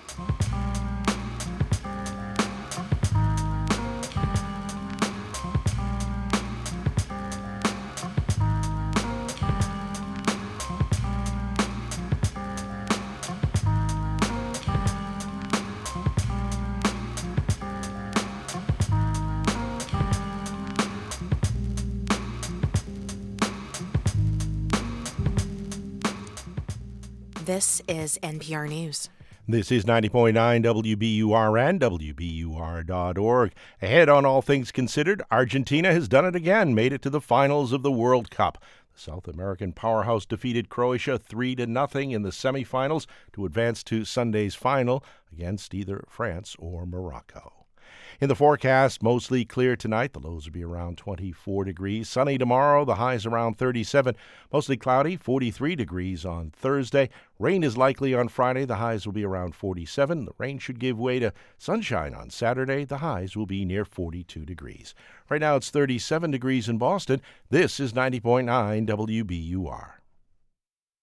We are funded by you, our listeners, and by New Art Center in Newton, with art classes for adults, teens, and kids. Enroll now to spark your creativity this winter at newartcenter.org. A California entrepreneur is building affordable homes in South Central Los Angeles at half the usual cost. How? By saying no to public funding. Low income communities need development, they need new capital, but they need it to be done in a way that really benefits the entire community. And one of the underlying principles we have is same neighbors, better neighborhoods. That's on point tonight at 7 on 90.9 WBUR, Boston's NPR news station. Live from NPR News in Culver City, California, I'm Dwane Brown. President Biden has signed legislation into law today that ensures same sex and interracial marriages are recognized across state lines. More than 2,000 activists and lawmakers gathered on the south, lawn of the White House today. For the ceremony, White House Press Secretary Karine Jean Pierre praised the president's support. He has always been an ally. Uh, I think I speak for many of us at the White House today that we could not be prouder to be working for this administration, uh, to be working for this particular president, and to be working on all the issues that are going to change uh, Americans' lives. And as we have seen, historic, historic legislation. Senate Democrats introduced the legislation earlier this year after the Supreme Court Justice uh, Clarence Thomas floated the idea of overturning the decision protecting same sex marriage. Russia is rejecting a proposal by Ukraine's president for Moscow to pull its troops from Ukrainian territory by Christmas to begin a possible peace process. As NPR's Charles Maynes tells us, the Kremlin insists Ukraine must first accept Russia's expanded borders. Kremlin spokesman Dmitry Peskov said before any progress in talks could be made, Kiev had to recognize what he called the reality of Moscow's annexation of four Ukrainian regions into the Russian Federation last September. The annexation move was denounced by the international community as an illegal land grab, and the Kremlin's forces have never managed to establish full control over the territory it now claims. Government critics say questions over Russia's continued lack of military progress was behind a Kremlin decision to cancel a traditional year end press conference by President Vladimir Putin. The cancellation marks the first time in over a decade that Putin has skipped the event. Charles Maynes, NPR News, Moscow. Stocks finished higher on Wall Street today. The Dow was up three tenths of a percent. This is NPR. This is 90.9 WBUR. Good afternoon. I'm Steve Brown in Boston. A hearing to consider pardoning two siblings convicted of sexually assaulting several children at their family daycare in Malden nearly 40 years ago got off to a contentious start. Gerald Amirault and Cheryl Amirault Lefebvre were not present at today's Governor's Council hearing. Councilor Marilyn Devaney criticized that decision. I didn't know until I sat here that they weren't coming and I want that on the record, is wrong. Devaney added that she had a personal connection to the case. My friend's child was at that daycare and she was sexually abused. But James Sultan, the attorney representing the Amiraults, argued the children were coerced into accusing his clients. The unjust conviction of the Amiraults based on such tainted testimony are a relic of an earlier time, the product of widespread hysteria and investigative blunders. Governor Charlie Baker recommended the pardons last month. It's unclear when a decision may be made. The City of Boston is launching a grant program to help fill vacant storefronts in the city's commercial hubs. It will offer registered businesses up to $200,000 to open a new business or expand an existing one. The money can be used to cover rent, startup costs, or other expenses. In the first round, the city will choose 10 to 15 businesses that have been disproportionately affected by the pandemic. Applications are due by February 17th. The NBA is renaming its Sixth Man of the Year trophy after Celtics legend John Havlicek. The NBA says during Havlicek's 16 years with Boston in the 60s and 70s, the Hall of Famer excelled off the bench like no player before him. The league's MVP award will be renamed the Michael Jordan Trophy. It's 534. We're funded by you, our listeners, and by Fidelity Investments, reminding you it's never too early to start saving for your child's future. Learn more about a tax advantaged 529 college savings account and how you can use the money to pay for qualified expenses at fidelity.com/slash ufund. Fidelity Brokerage Services LLC, member NYSE SIPC. Sports the Bruins host the Islanders tonight at the Garden. Celtics take on the Lakers out in L.A. And the forecast, mostly clear tonight. The lows around 24 degrees. Sunny tomorrow, a high of 37. Mostly cloudy and 43 degrees on Thursday. Right now, it's 37 degrees in Boston. This is 90.9 WBUR. Support for NPR comes from this station and from Ooma, a cloud based phone service for any size business with an automated virtual receptionist, video meetings, and other features to connect to customers and coworkers anywhere at ooma.com/npr. And from BetterHelp, connecting people with a therapist online for issues like depression and relationships. 25,000 therapists are available through BetterHelp using a computer or smartphone. betterhelp.com/public. This is All Things Considered from NPR News. I'm Juana Summers. And I'm Ari Shapiro. The dream of Argentina and Lionel Messi are alive at the World Cup. The South American soccer powerhouse defeated Croatia 3 0 to advance to Sunday's final. Messi shined with a goal and an assist, and now Argentina's star forward has a chance at his first ever World Cup title. NPR's Tom Goldman watched the game in Doha, Qatar, and is on the line with us. Hey, Tom. Hi, Ari. There was talk that this would be a close match between Croatia and Argentina. What happened? well, you know, actually, it was close for the first 30 minutes in that neither team was doing much of anything. Both were playing cautiously and kind of sizing each other up.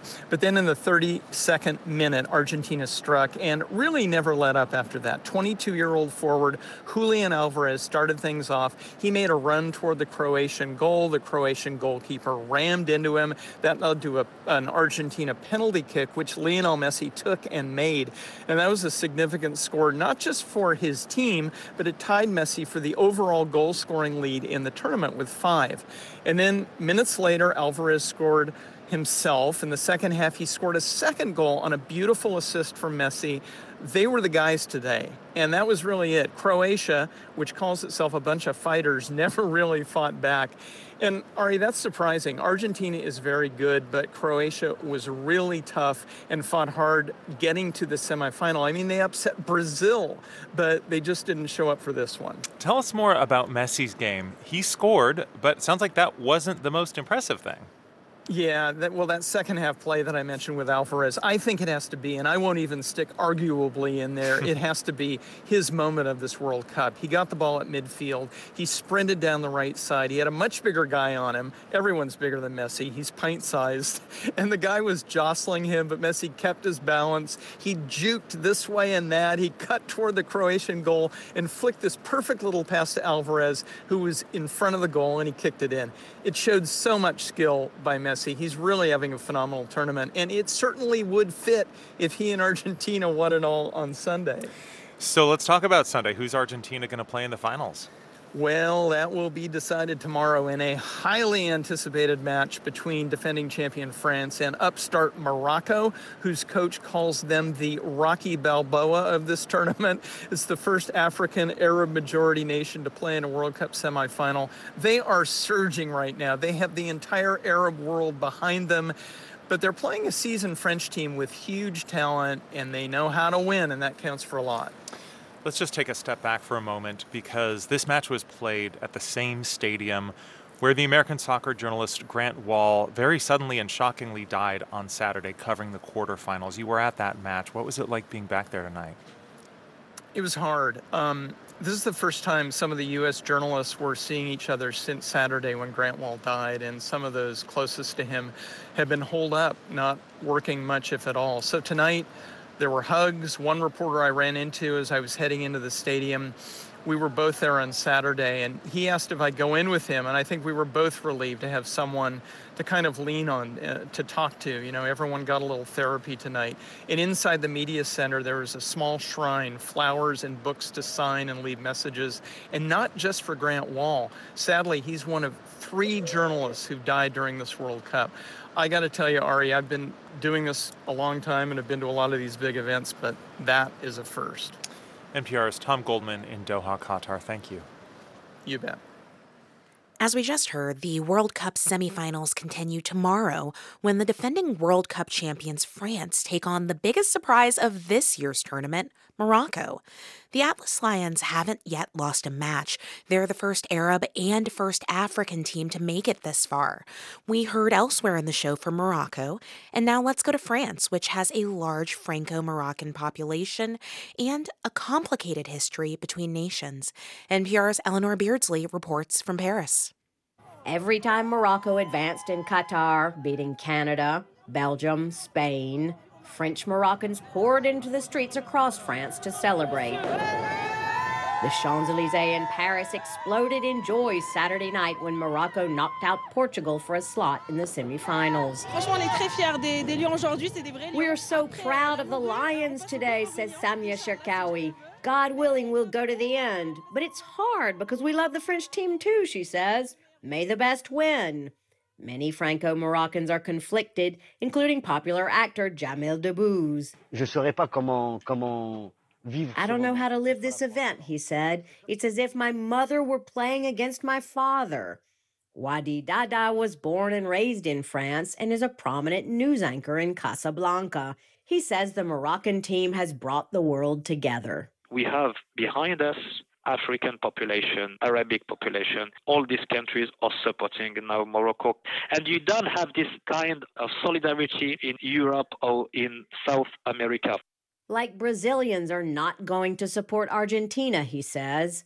Israelis and Palestinians have even come together in their common support for the team. There are thousands of Moroccan Jews in Israel.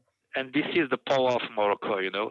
Talk in France of boycotting the World Cup due to Qatar's human rights record is nearly non existent now. President Emmanuel Macron will be there at tomorrow's game. The airwaves in France are churning with excitement over the game, as well as talk of identity and national allegiance. It's mostly in good fun, but a few on the far right have called Franco Moroccans who don't support the French national team traitors, and they've also warned about potential riots after the match. The Morocco France game will not be vengeful, says Neila Latrous, head of the political service at France Info Radio. And that's a big difference with Algeria. Morocco's neighbor, Algeria, was a French colony for 130 years and fought a war for its independence. Morocco was a French protectorate for a much shorter time, and the breakup was easier. This matters, says Latrous. It has actually kind of a, a consequence on Morocco team. They're going into the game uh, not considering that uh, France is a superior country. It's a country with a historical friendship and relationship, but it's just a country. Though betting odds are on France, no one is discounting Morocco. The team has attracted talent by playing on Moroccan dual nationals' loyalty to their origins, says Mark Owen, a soccer aficionado and journalist at Channel France 24 in Paris. They realized back in, say, 20, 2014, even before then, that they could tap into uh, families uh, with talented uh, footballers in countries such as France, Uh, Spain, Italy. One such player is Morocco defender Achraf Hakimi. Born and raised in Spain, he plays professionally for Paris Saint Germain alongside his close friend, a global soccer superstar. Kylian Mbappe, possibly the most exciting football talent in the world today. And the thought of these two going face to face is incredibly interesting. The winner of France and Morocco will face Argentina for the World Cup title on Sunday. Eleanor Beardsley, NPR News, Paris.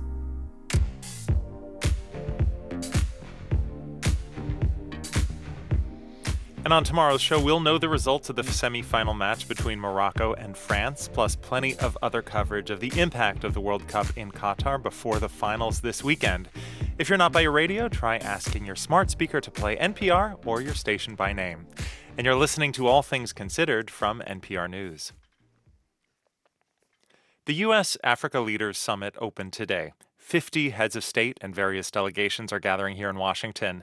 President Biden is hoping to reset relations with the leaders of a continent who are also being heavily courted by countries like China and Russia.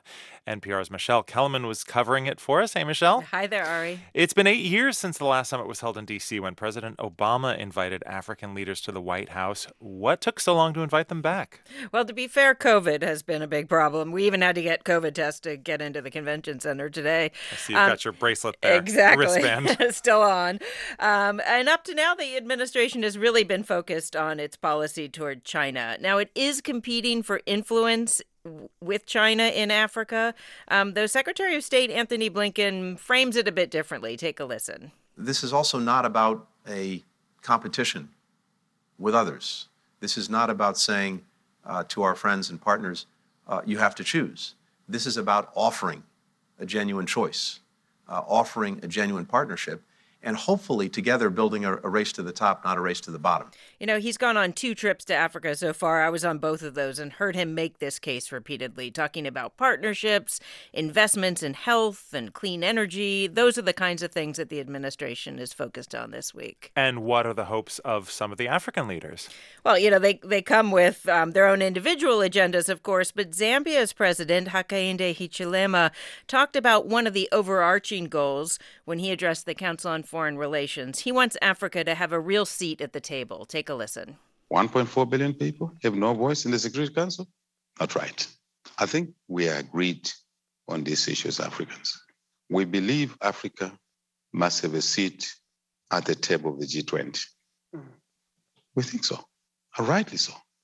It should be G21 at least. So South Africa is part of the G20, but the idea now is to have the African Union join to be that 21st mm. to give Africans um, across the continent more of a voice. And President Biden, who speaks tomorrow, does support this. The other idea, of course, is Security Council reform, which has been, you know, talked about forever. The U.S. talks about engaging with Africa as equals, but how much of this is really about offsetting the influence of China or of Russia on the continent? Well, it is a big part of it. I mean, you heard what Blinken had to say, but just before he spoke, Defense Secretary Lloyd Austin warned that same panel that China has an expanding um, footprint in Africa and that it's expanding that footprint on a daily basis. He called that troubling. He also said that Russia continues to peddle cheap weapons and employ mercenaries. Those were his words. And he called that destabilizing. African leaders have really made clear, though, that they don't want to be pawns in some kind of new Cold War.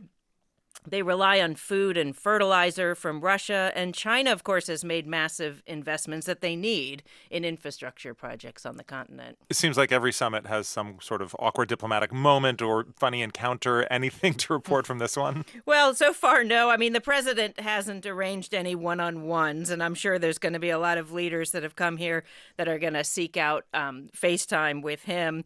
And there are the protesters. I saw some of them today against. Um, the leaders of Ethiopia and Uganda, though the protesters are very far away. There are massive security barricades for blocks around the convention center, so they're really being kept at bay. And traffic all over Washington, D.C. as a result. NPR's Michele Kelemen, thank you. Thank you.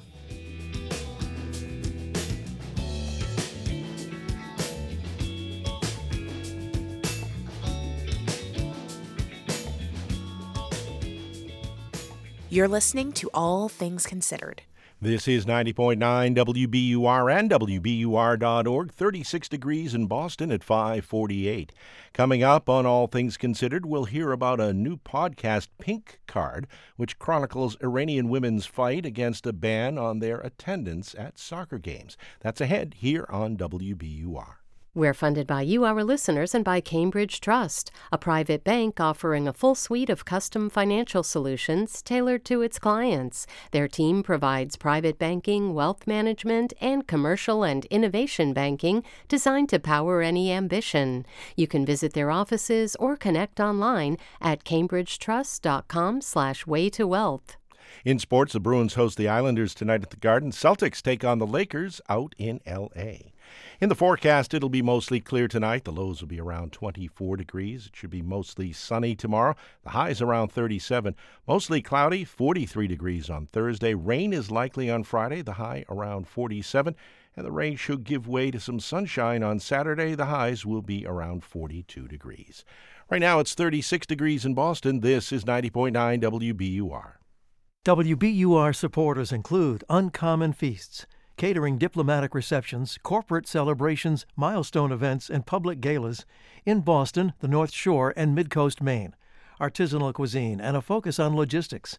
UncommonFeasts.com. Gather around. Let's feast. There was like 3,000 police officers and special forces fanning out across the country. And by the end of the day, they had raided 150 homes, arrested 25 people, and had put over 50 under investigation for basically plotting the overthrow of the German government. I'm Michael Barbaro. That's today on the Daily from the New York Times. Tonight at 8 on WBUR. This is All Things Considered from NPR News. I'm Ari Shapiro. And I'm Mary Louise Kelly. For more than 40 years, women could not attend soccer games in Iran. After Ayatollah Khomeini took power in 1979, the Islamic Republic barred women from stadiums. But the ban sparked resistance. Female soccer fans protested at the gates of Iran's national stadium. They clashed with police. They sneaked into games dressed as men. A new podcast from ESPN's 30 for 30 tells the story of this rebellion. It's called Pink Card, and host and creator Shima Oliaee told me her understanding of how important soccer is to women in Iran started with her mom. So when I would ask my mom about memories of her childhood in Iran, I would get this kind of broken record answer of, oh my gosh, we would play soccer and this one time I was at this party and my brothers like didn't have a goalie and so I replaced the goalie and they were like little Manouche she just scored a goal. And then I would ask for another story. I said okay do you have another memory of your childhood? And she would say oh yes I was at a wedding and I was in my party dress. And then right after the cake we played soccer and then I scored this goal and everyone was happy. And then she just could not stop talking about her joy of soccer, which for me as her daughter was so frustrating. I was, I was like, can you tell me any other variation of this story of like anything you experienced? But this feels time? this feels important to how you came to making a podcast about women and soccer and protest because it feels important for people to understand that Americans might not just how big a deal soccer is in Iran. There's one other. There's Yeah. a there's a bit. Uh, I think it's in your third episode, and we hear. I'll play it. It's just Sora describing Tehran shutting down for a big match. This is 1997. You know, Tehran is a big city. You never see this city quiet. There was no one on the street. No one on the street because they're because they're all home watching the game. So describe what it meant for women who were in Iran to be told no, you can't go. Iran at that time, in that particular episode, was coming back from the Iran Iraq War. It had been devastated by the revolution, it had been devastated by a regime change, and it had been devastated by this war. And women had by this time been stripped of all their rights. And what happens with soccer, soccer was a big part of modernizing Iran. It was it was thought of as one of the things that could bring Iran forward into the 20th century um, and lead other Western countries to become an imperial kind of nation and compete with the global heavyweights. And women's rights basically improved right alongside the spread of soccer in the country. But soccer survived. And it, the reason it is so beloved in Iran is the reason it's probably beloved across the globe, which is it feels like the great equalizer of a sport. Like you don't need a lot of money to become very good at it. You can play in dirt. You can use all kind of balls. Uh, you can make balls for um, like out of paper mache, which I interviewed someone who had done that. You know, you can make makeshift goals, and so everyone on the streets. Like, I interviewed so many Iranians, and they would describe everyday life in Iran. It's just every corner people are playing soccer. It's so interesting because it's as often happens with sports. It's about the sport. It's about, yeah, I want to go see the big game that everybody's going to be talking about, but it's also about power and about politics. And in this case, when you talk women, it's about control. Yes, the Islam regime didn't even want soccer to be this powerful in the country, but they could not get rid of it because people would be so upset. So, women, because they are banned from the stadium in 1981, it's one of the many public places they cannot enter, including buses, you know, parks, the ocean. There's places in the ocean where only men can go. The stadium is a way to have pride in your country, even after so much hardship. And by not allowing women to experience that in a live form, it was a cruel kind of punishment towards them.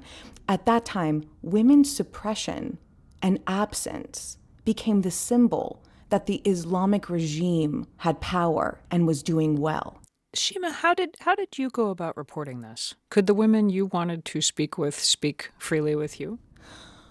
Sarah that you just played a clip from from episode 3, mm. that is not her real name. She's actually still in Iran. There were times when I could not reach Sarah for days at a time, and I thought something had happened to her. It's once you are known as someone who opposes the regime, you're never really safe again.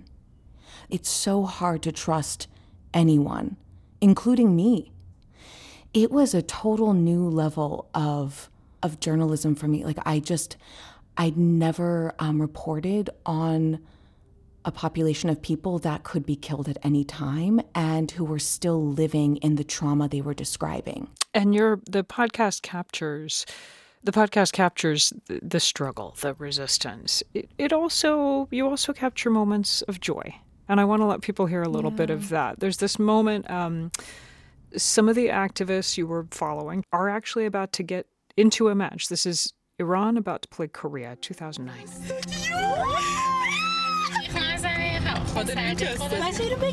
That's them in the car, and then and then you capture when they actually get in. They're they're there. They get to see it. You always watch TV, but when you enter the actual place, it's totally different. The vibe, the sound, it's like from two dimension to three dimension. Shima, give us the context to understand that moment.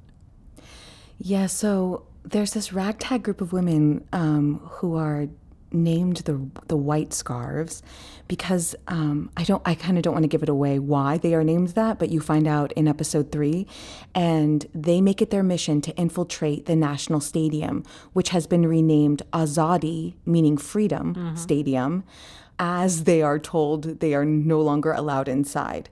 So this group of women come up with like plots and schemes in order to infiltrate Azadi Stadium. And through an extraordinary chain of just like happenstance and luck, somehow they end up being police escorted into the stadium and um, and through the three security gates and they watched this game and they recorded all of it. What's so exciting as an audio producer is to hear the sounds of girls inside Iran. One of the things growing up as an Iranian American that I saw was I thought the sound of Iran was men screaming in the streets. You know, the hostage crisis had been seared in my brain. And so that was what I thought the sound of Iran was.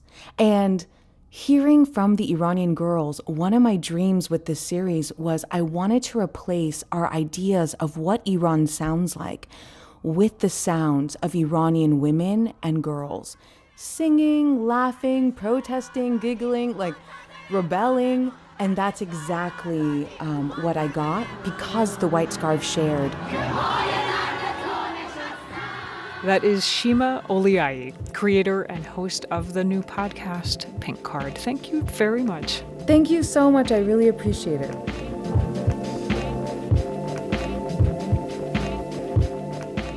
You're listening to All Things Considered from NPR News. Support for NPR comes from this station and from Heifer International, where people can donate gifts. Whether it's a goat, chicken, or alpaca, giving an animal helps struggling families. More at heifer.org/npr. And from Melville Charitable Trust, committed to ensuring all people have a safe, stable, and affordable home that allows them to thrive. Information about ways to prevent and solve homelessness is at melvilletrust.org. And from Procter & Gamble, maker of Vicks NyQuil Severe, a nighttime cold and flu medication designed to relieve up to 9 cold and flu symptoms. More at vicks.com. And from the listeners who support this NPR station. This is 90.9 WBUR and WBUR.org. Just a minute before 6 o'clock, coming up on All Things Considered, scientists announced a major breakthrough in nuclear fusion. They were able to coax more power out of an experiment than they put in. That's just ahead here on WBUR.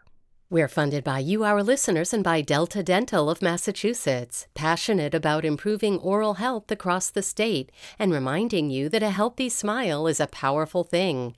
Visiting your dentist and taking care of your mouth could help protect your heart health and much more. Discover the connection between oral and overall health at expressyourhealthma.org.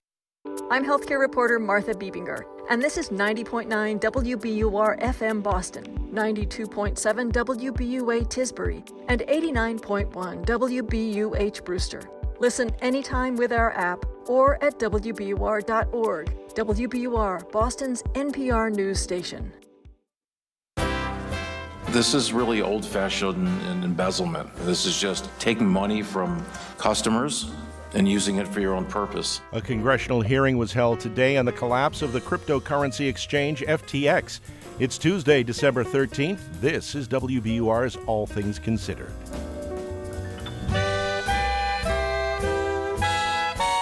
Good evening. I'm Steve Brown. Coming up, we'll have the latest on the hearing, as well as the arrest of the company's former CEO on charges of fraud. Also ahead, scientists announced a major breakthrough in nuclear fusion. They were able to coax more power out of an experiment than they put in. And President Biden has signed the Respect for Marriage Act into law at a White House ceremony. Stocks closed the day again higher. Marketplace is coming up at 6:30 with all the day's business news. It's 6:01. These news headlines are first.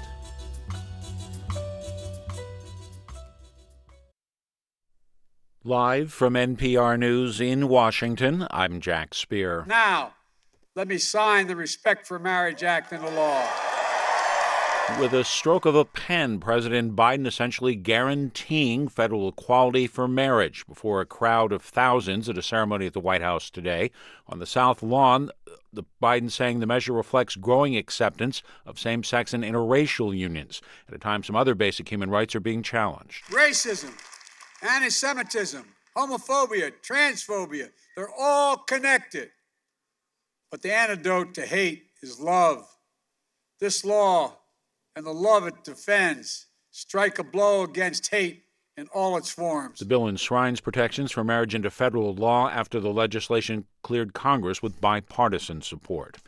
The Biden administration is hosting leaders from 49 African countries, saying they want to partner with them on security and economic development.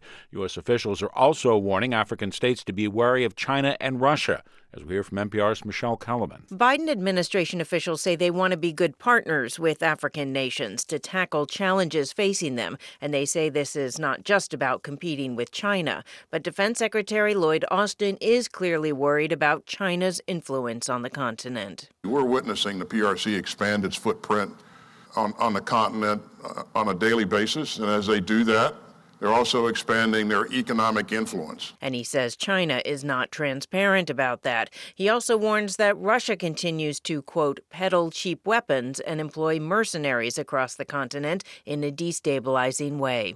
Michele Kelemen, NPR News, Washington. United Airlines is making a big order for Boeing 787 Dreamliner. NPR's David Schaper reports on its significance. United is ordering the 787s to replace its aging fleet of 767 and 777 planes on long haul routes as the airline expands the number of flights it offers to international destinations. United CEO Scott Kirby. Today marks uh, another step in a really big step, but another step in solidifying United's position as the flag carrier of the United States uh, and a leading airline around the globe. United says the more fuel efficient 787 can fly faster while reducing carbon emissions per seat by 25% compared to the older planes they will replace. David Schaper, NPR News, Chicago. Well, still high by just about every measure, inflation showed some signs of cooling last month, giving investors renewed hopes. A string of Fed interest rate hikes may be starting to do the trick. The government announced today its main inflation gauge rose 7.1%, the slowest increase since December of 2021. The core rate of inflation was 6%. On Wall Street today, stocks gained ground, the Dow up 103 points. You're listening to NPR. This is 90.9 WBUR. Good evening. I'm Steve Brown in Boston. Gambling regulators have awarded WynnBET the state's first license to offer online sports betting. The vote for members of the Massachusetts Gaming Commission was unanimous. At a meeting today, Commissioner Eileen O'Brien commended WynnBET representatives for their cooperation during the licensing process. Congratulations, and again, thank you to you for the the level of preparedness in the application and the level of candor and cooperation that you've given to us and to the IEB. Good luck. The IEB is the Gaming Commission's enforcement arm. WynnBET and Encore Boston Harbor Casino in Everett share a parent company. Last week, Encore won the state's first casino based sports wagering license. Regulators expect the first bets will be placed in Massachusetts in January. Massachusetts LGBTQ advocates and allies are celebrating President Joe Biden's signature today on a bill that protects marriage equality into federal law. The Respect for Marriage Act passed through Congress with bipartisan support. Janson Wu, executive director of the Boston based advocacy group GLAD, called WBUR from the White House lawn today. Crowds were there celebrating ahead of the ceremonial signing. He says this wouldn't be possible without the hard work of LGBTQ families showing America that love is love. If you had asked me a few months ago uh, the level of Republican support, you know, I would not have guessed that it was where it is. And it just reflects the broad support for marriage equality across the nation. Massachusetts was the first state to legalize same sex marriage back in 2004. A Natick police sergeant has pleaded guilty in connection with a sexual assault on a colleague. James Quilty and a dispatcher were attending an after work gathering in 2020 when he inappropriately touched her several times. He pleaded guilty yesterday, and his sentence includes three years of probation and registration as a sex offender. The Natick Select Board will meet Thursday to decide whether Quilty will remain with the department. The town has kept most of the details of the case secret for two years. WBUR is suing the town of Natick for documents, including its investigative report and a discrimination complaint filed by the victim. A plane took off from Marshfield this morning carrying a most unusual cargo. Not many people realize, you know, we currently have 100 critically endangered sea turtles just flying over America currently. That's Adam Kennedy. He's the director of the Sea Turtle Hospital at New England Aquarium. He says every summer, Kemp's Ridley sea turtles swim to Cape Cod Bay to enjoy the temperate waters there. But when they try to swim south for the winter, they get stuck in the crook of the Cape and start to freeze. They wind up at the hospital. Eventually, they're shipped to facilities on the Gulf Coast to rehab in a warmer climate. The plane carrying today's batch is part of a nonprofit aviation network that's worked on animal rescue for years. In sports, the Bruins will host the Islanders tonight over at the Garden. The Celtics take on the Lakers out in L.A. In the forecast, mostly clear tonight, the lows around 24 degrees. Sunny tomorrow, the high 37. Mostly cloudy, 43 degrees on Thursday. Rain is likely on Friday, the high 47 degrees. Right now it's 36 degrees in Boston. This is WBUR. We're funded by you, our listeners, and by the Walton Family Foundation, working to solve social and environmental problems to improve lives today and benefit future generations. More information at waltonfamilyfoundation.org. From NPR News, this is All Things Considered. I'm Ari Shapiro. And I'm Juana Summers. This morning, scientists announced a breakthrough in the field of nuclear fusion. Fusion is the process that powers the sun. Scientists have been struggling for decades to make it work here on Earth. NPR's Jeff Brumfiel has this report on the breakthrough and what it could mean. To give you a sense of just how long this took, listen to President Biden's science advisor, Arati Prabhakar. She remembers working on nuclear fusion in 1978. They got a picture of this. I'm wearing my bell bottoms, I've got long black hair, and I show up and I'm a 19 year old kid and they give me a laser to work on. Prabhakar was working at the Department of Energy's Lawrence Livermore National Laboratory, and the job was this to try and use that laser to squish lightweight atoms of hydrogen together until they fused. It's a process known as nuclear fusion, and it can generate enormous amounts of power with no greenhouse gases. She worked on it for the summer, and then she left. I went off and didn't do anything more about fusion, but the people I worked with and their successors kept going. And today, decades later, they announced they'd finally done it. The breakthrough came at Livermore's $3.5 billion National Ignition Facility. Mark Herrmann is the scientist in charge. He says there's been lots of setbacks and disappointments along the way, but the team never gave up. Ultimately, that determination and grit is really what enabled this exciting success. Last week, researchers pointed 192 laser beams at a tiny diamond sphere the size of a peppercorn. Inside was hydrogen fuel. The lasers went zap. The peppercorn imploded, and the fuel ignited in a fusion burn that released more energy than the lasers put in. They measure energy in something called megajoules, and this fusion made about 3.15 megajoules, which sounds cool, but it's not exactly that simple because lasers actually need a lot of juice from the electricity grid to work. The laser pulls more than 300 megajoules off the grid. And then the fusion energy that came out was, again, about 3 megajoules. In other words, the facility still used way more power overall than it produced. Ryan McBride is a nuclear engineer at the University of Michigan who wasn't involved in this breakthrough.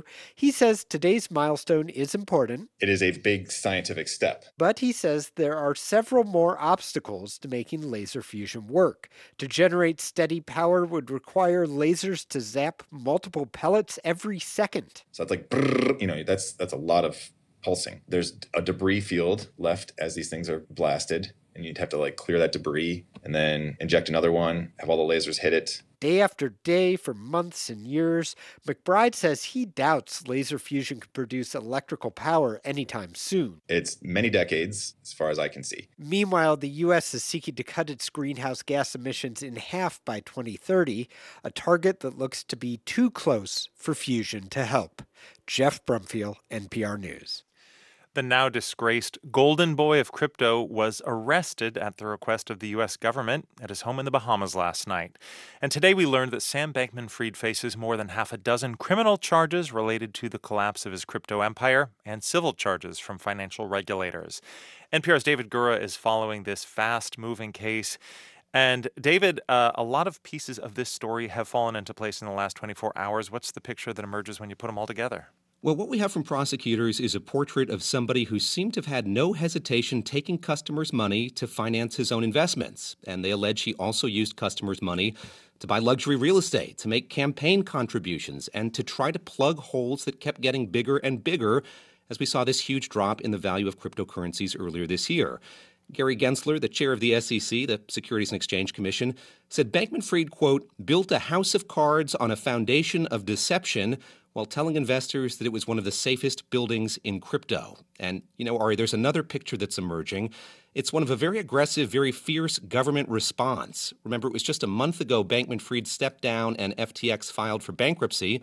Well, prosecutors seem pretty outraged by the number of people who may be victims of fraud here and by the amount of money that seems to have just disappeared. So far, FTX says it can't find $8 billion. So this is shaping up to be a big battle for law enforcement and for regulators, Ari, and it's one they very clearly want to win. What are they most concerned about? What are the biggest charges? Bankman Fried is accused of defrauding investors in FTX and customers, many of whom were small time individual investors. And Bankman Fried, who was a big political donor, has also been charged with violating campaign finance laws. You know, a lot's been made of the sprawling nature of FTX and the complexity of crypto. Well, at a news conference this afternoon, Michael Driscoll, the FBI assistant director in charge of this case, said none of that matters. This case is about fraud. Fraud is fraud. It does not matter the complexity of the investment scheme. It does not matter the amount of money involved. If you mislead and deceive to take what does not belong to you, we will hold you accountable. And Bankman Fried faces some serious charges here, and this is the type of case that could land a person in prison for decades. At the heart of this indictment and of the complaints from regulators is this cozy relationship between FTX and Bankman Fried's private crypto hedge fund. It was called Alameda Research. What's alleged is there was no wall whatsoever between these two institutions. Bankman Fried was integrally involved in both of them, and money from FTX customers was used to pay Alameda's debts, to pay its bills, really to keep it afloat. Well, the SEC says there was no meaningful distinction between FTX customer funds and Alameda's own funds, and Bankman Fried used Alameda as, quote, his personal piggy bank. You know, Sam Bankman Fried was pretty talkative in the days leading up to his arrest. Now, given the seriousness of these accusations, how has he been handling things? Yeah, he appeared in a courtroom today in the Bahamas where FTX is headquartered, and negotiations started over his bail and his extradition. Bankman Fried was supposed to testify before Congress today at a hearing on the collapse, and that hearing before the House Financial Services Committee went on without him. It was our first chance to hear from John Ray, the new CEO of FTX, and he painted a bleak picture of the work ahead for himself. I've just never seen an utter lack of uh, record keeping. Uh, absolutely no internal controls whatsoever. As for Bankman Fried, his lawyer said in a one sentence statement Bankman Fried is, quote, reviewing the charges with his legal team and considering all of his legal options. Meanwhile, the investigations continue. And at his news conference this afternoon, Ari, U.S. Attorney Damian Williams spoke directly to people who may have participated in the activities that led to FTX's implosion. I would strongly encourage you to come see us, he said, before we come see you. NPR's David Gura, thanks a lot. Thanks, Ari. South Africa's President Cyril Ramaphosa avoided impeachment today. This comes after weeks of uncertainty following a corruption scandal that involved cash that was hidden in and stolen from a couch that belonged to Ramaphosa. But there are other political challenges awaiting the president. To help us sort all of this out, we're joined by Justice Malala. He's an author and political commentator who splits his time between Johannesburg and New York. Welcome. Thank you. It's good to be here. Good to have you. So, Ramaphosa survived possible impeachment, but can you just walk us through what brought South Africa to this point? This year, uh, a man who he had removed from being the spy boss alleged that Ramaphosa had covered up a theft at his farm. It seems as if it was 580,000 US dollars. And the big question is what is the president of the country doing with 580,000 US dollars stuffed in his couch? Ramaphosa is someone who ran on an anti corruption platform. Back in 2018, he was also a close ally of Nelson Mandela. I know that you're in New York right now, but what have you heard from South Africans about what they think about the story that you've just shared with us and about the development today that he avoided impeachment? Many South Africans are appalled at the details of this. And many South Africans at the same time are saying, what's really going on here? So there's a bittersweet reaction to this that, well, you know, he's won this one, but he hasn't really taken South Africans into his confidence and said, my fellow countrymen, my fellow countrywomen, this is what happened, and I'm sorry. He's hunkered in, he's in his bunker, and has not communicated for six months about any of this. You mentioned that Ramaphosa has kept a very low profile recently. We've heard that he even considered resigning. How stable are things for him now? What is the future outlook for his leadership? The African National Congress holds its conference every five years. It chooses a new leader at these conferences. He served one term as leader of the party, and um, he's running for a second term. And so Cyril Ramaphosa faces this one fight that's coming up. My view is that after his win today, he will win again. He will be re elected as president of the ANC and he will continue. However, I do believe that this scandal has tainted him hugely. There are seven different state enforcement agencies which are investigating. So it will continue to dog his uh, presidency going forward. And I suspect down the line he will be forced to resign. So, taking a step back here and thinking about this big picture, what do these recent events tell you about the strength of South Africa's democracy? First of all, you have the chattering classes, the intellectuals, business leaders all saying Cyril Ramaphosa is all we've got. He's the best guy to lead right now. And it's shocking, to be honest, that we only have one uh, person we think is capable of protecting the institutions, holding up our democracy, that if this one person leaves, then we have no one else. But the second one for me is that uh, I think it's the end of the road for Nelson Mandela's party, the African National Congress. I think that it has been engulfed by corruption, by infighting, and that it will diminish and maybe even die over the next 20 years. That is Justice Malala, author and political commentator. Thank you so much for joining us today. Absolute pleasure. Thank you.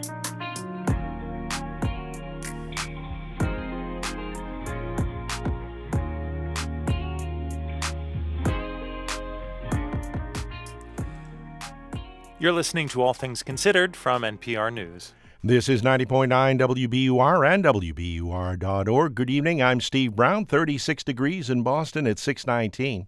Ahead on All Things Considered, President Biden has signed the Respect for Marriage Act into law at a White House ceremony. That's coming up next here on WBUR. We're funded by you, our listeners, and by Chevalier Theater in Medford Square, featuring Il Divo, a new day tour with special guest Steven LaBrie, March 1st at 8. ChevalierTheater.com. On Wall Street, stocks closed the day higher. The Dow was up three tenths of a percent at 34,109. S&P 500 rose three quarters of a percent to close at 4020, and the Nasdaq was up about one percent at the end of the day at 11,257. In business news, Cambridge-based Moderna is reporting progress in its efforts to create a vaccine for skin cancer. The company says a trial has found people taking its vaccine and immunotherapy had a 44% reduction in the risk of death or cancer recurrence. That's compared to those who only had immunotherapy. Moderna is working with the pharmaceutical company Merck on the combined treatment. It uses the same technology behind COVID 19 shots. Another trial is planned next year. Moderna stock rose 21% in trading today. We're funded by you, our listeners, and by Buckaloo's General Store. Gifts, specialty foods, craft beer, wine, plus festive custom baskets for holiday giving in Melrose and at buckaloosgeneralstore.com. Turn your old car into new news. Support the programming you love by donating your vehicle to WBUR. Learn how at wbur.org/cars. Looking for the perfect holiday gift? Tickets to WBUR's City Spaces winter season are now on sale. You can check out the lineup of new and returning guests and get tickets at wbur.org/events. WBUR supporters include Comcast Business. Whether your business is starting or growing, Comcast Business is working to build a network to keep customers connected. Comcast Business, powering possibilities. This is All Things Considered from NPR News. I'm Juana Summers. And I'm Ari Shapiro. Today, President Joe Biden signed into law a landmark piece of legislation that recognizes same sex and interracial marriages. For most of our nation's history, we denied interracial couples and same sex couples from these protections. We failed. We failed to treat them with equal dignity and respect. And now, the law requires that interracial marriage and same sex marriage must be recognized as legal in every state in the nation. This is the kind of celebration we would not have seen at the White House a decade ago. To talk about Biden's evolution and the countries, we turn to NPR senior political editor and correspondent Domenico Montanaro. Hey, Domenico. Hi, Ari. Let's start with President Biden's evolution on same sex marriage. He has had a long career in politics. How have his views changed over time? Yeah, and they have changed. I mean, the president is someone who went from in the 1990s, for example, voting in favor of the Defense of Marriage Act, which defined marriage as between a man and a woman, to pushing for this bill, the Respect for Marriage Act, which repeals DOMA. You know, here was Biden in 2008 during the vice presidential nominees debate, asking the question is the late journalist Gwen Ifill. Let's try to avoid nuance, Senator. Do you support gay marriage? No, Barack Obama nor I support redefining from a from a civil side what constitutes marriage. We do not support that. But just four years later, not that long, here was Biden on NBC's Meet the Press. I am absolutely comfortable with the fact that men marrying men, women marrying women, and heterosexual men and women marrying men are entitled to the same exact rights, all the civil rights, all the civil liberties. And quite frankly, I don't see much of a distinction uh, beyond that. I mean, it's quite the turnabout, you know, and this was a seminal moment for Biden's position and the country's, and it essentially forced President Obama just days after that to take the same stance and change the conversation on same sex marriage. That was such a quick turnaround. What led to that rapid evolution? For one, public opinion was moving. You know, Democrats had been really delicately walking this line, many calling for civil unions, but not marriage explicitly, after George W. Bush in 2004 used the issue as a way to fire up the evangelical right, which helped him get reelected. You know, by 2012, though, the country was in a pretty different place. The split was, uh, you know, still there was a split uh, trending towards support. And Biden, you know, as he's known to do, spoke pretty bluntly. Uh, since then, the shift, though, has been dramatic. Our latest NPR PBS NewsHour Marist poll, which is going to be released Thursday, shows 68% are in favor of same sex marriage. Uh, you know, it was still a bit of a surprise, I have to say, though, that the bill got through because it wasn't clear they could get the 60 votes to overcome a filibuster because Republicans really have been much slower to embrace same sex marriage. Uh, but a dozen Republican senators voted for it, 39 Republicans in the House did too. And it's really reflective of how the country, even Republicans, are changing, even though GOP support, um, you know, has been much less uh, in our surveys, less than a majority. Art, we've been describing this as now a law that protects same sex and interracial marriage. Beyond that top line, explain exactly what it does and does not do. Yeah, not everyone's celebrating this as the be all end all, and it's not. You know, this was largely passed because of the threat that the conservative supermajority at the Supreme Court, after the Dobbs ruling that took away the right to an abortion, you know, could overturn other rights, including same sex marriage. You know, but while this bill gives federal benefits to same sex couples, make sure those marriages are recognized across state lines, it doesn't guarantee that states won't deny marriage licenses to gay couples again if the court overturns it. You know, and I have to say, one of the most overlooked things in this bill, you know, isn't just about same sex marriage, but also interracial marriages. Easy to overlook because 94% in the latest polling say they approve, but majorities didn't approve until the late 1990s, which isn't that long ago for some of us. NPR's Domenico Montanaro. Thank you. You're welcome. If you like to root for the underdog, maybe you have already been following Morocco. The men's soccer team is now the first from an African or Arab nation to reach the semifinal of a World Cup. They've just knocked out powerhouses Spain and Portugal. Tomorrow, they look to take down France. And nowhere are fans more excited than in Morocco. Aziza Nait Sibaha is a senior TV host for France 24 and joins us now from Rabat. Welcome. Hi, Juana. So, can you just describe for us what it has been like there in Morocco with this historic success that the men's team is having? How are fans reacting? Oh, it's just crazy here, actually. This historical achievement, everybody's smiling, like everybody's talking about having faith. And now they believe in it and they want to go all through to till the finals. So I think that the national squad shred huge glass ceiling. So, this has been an incredible run for Morocco. As we mentioned, this team is the first African and Arab team to go this far in the World Cup. Have people been soaking that in? Oh, yes. And uh, if I may just uh, remind you that Walid Regragui, the coach, said this morning, we didn't come here just to say that we are the first Arab and African country to get to the semifinals. We want to go all through to the finals. So now, like everybody is believing in it and it's really changing all the arab countries and all the african countries are now behind this squad and i think that that's one of the things that can help and that what made the difference till now i think Hmm. You know, we have all seen these scenes after matches when some of the players run to the stands to celebrate with their mothers, and they're incredibly heartwarming. Has that affected people back home seeing those lovely moments that we've all watched? Absolutely. Actually, the Moroccan coach wanted this time to bring the moms uh, with the players. I think that he wanted to give a certain human dimension and a family dimension, and that talks absolutely to the Moroccans. Uh, a lot of people know here in Morocco what's the relationship between all men and their moms. Uh, so people kept identifying themselves to the players and feeling exactly the same thing. But on the other hand, also, I met with a lot of moms actually on the hmm. street just cheering for the team and they were like they are our children and now uh, that helps also shifting the mindset toward women as supporters as well you know, this has obviously been an incredibly exciting World Cup for supporters of the Moroccan team, but it is hard not to think about past colonial ties in Wednesday's face off between France and Morocco, but also in the previous matches with Spain and Portugal. Have fans brought those tensions up to you when you've been speaking with them? a lot of players are French and Moroccan, but it's all about football more than anything else. And they want to face the defending champions.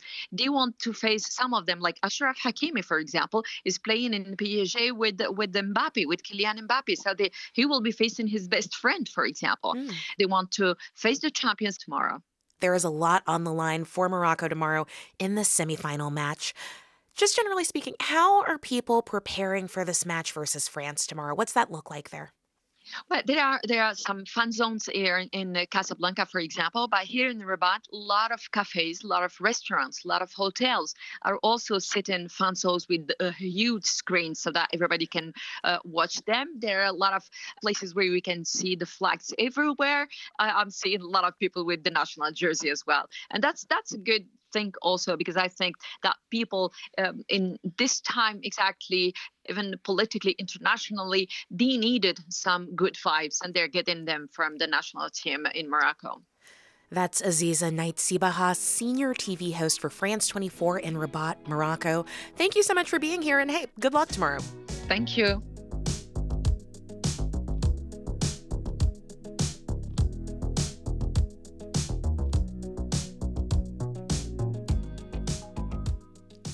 This is NPR News. We are funded by you, our listeners, and by Whitehead Institute. Join director Ruth Lehmann on January 26th in conversation with science writer Carl Zimmer. wi.mit.edu/events.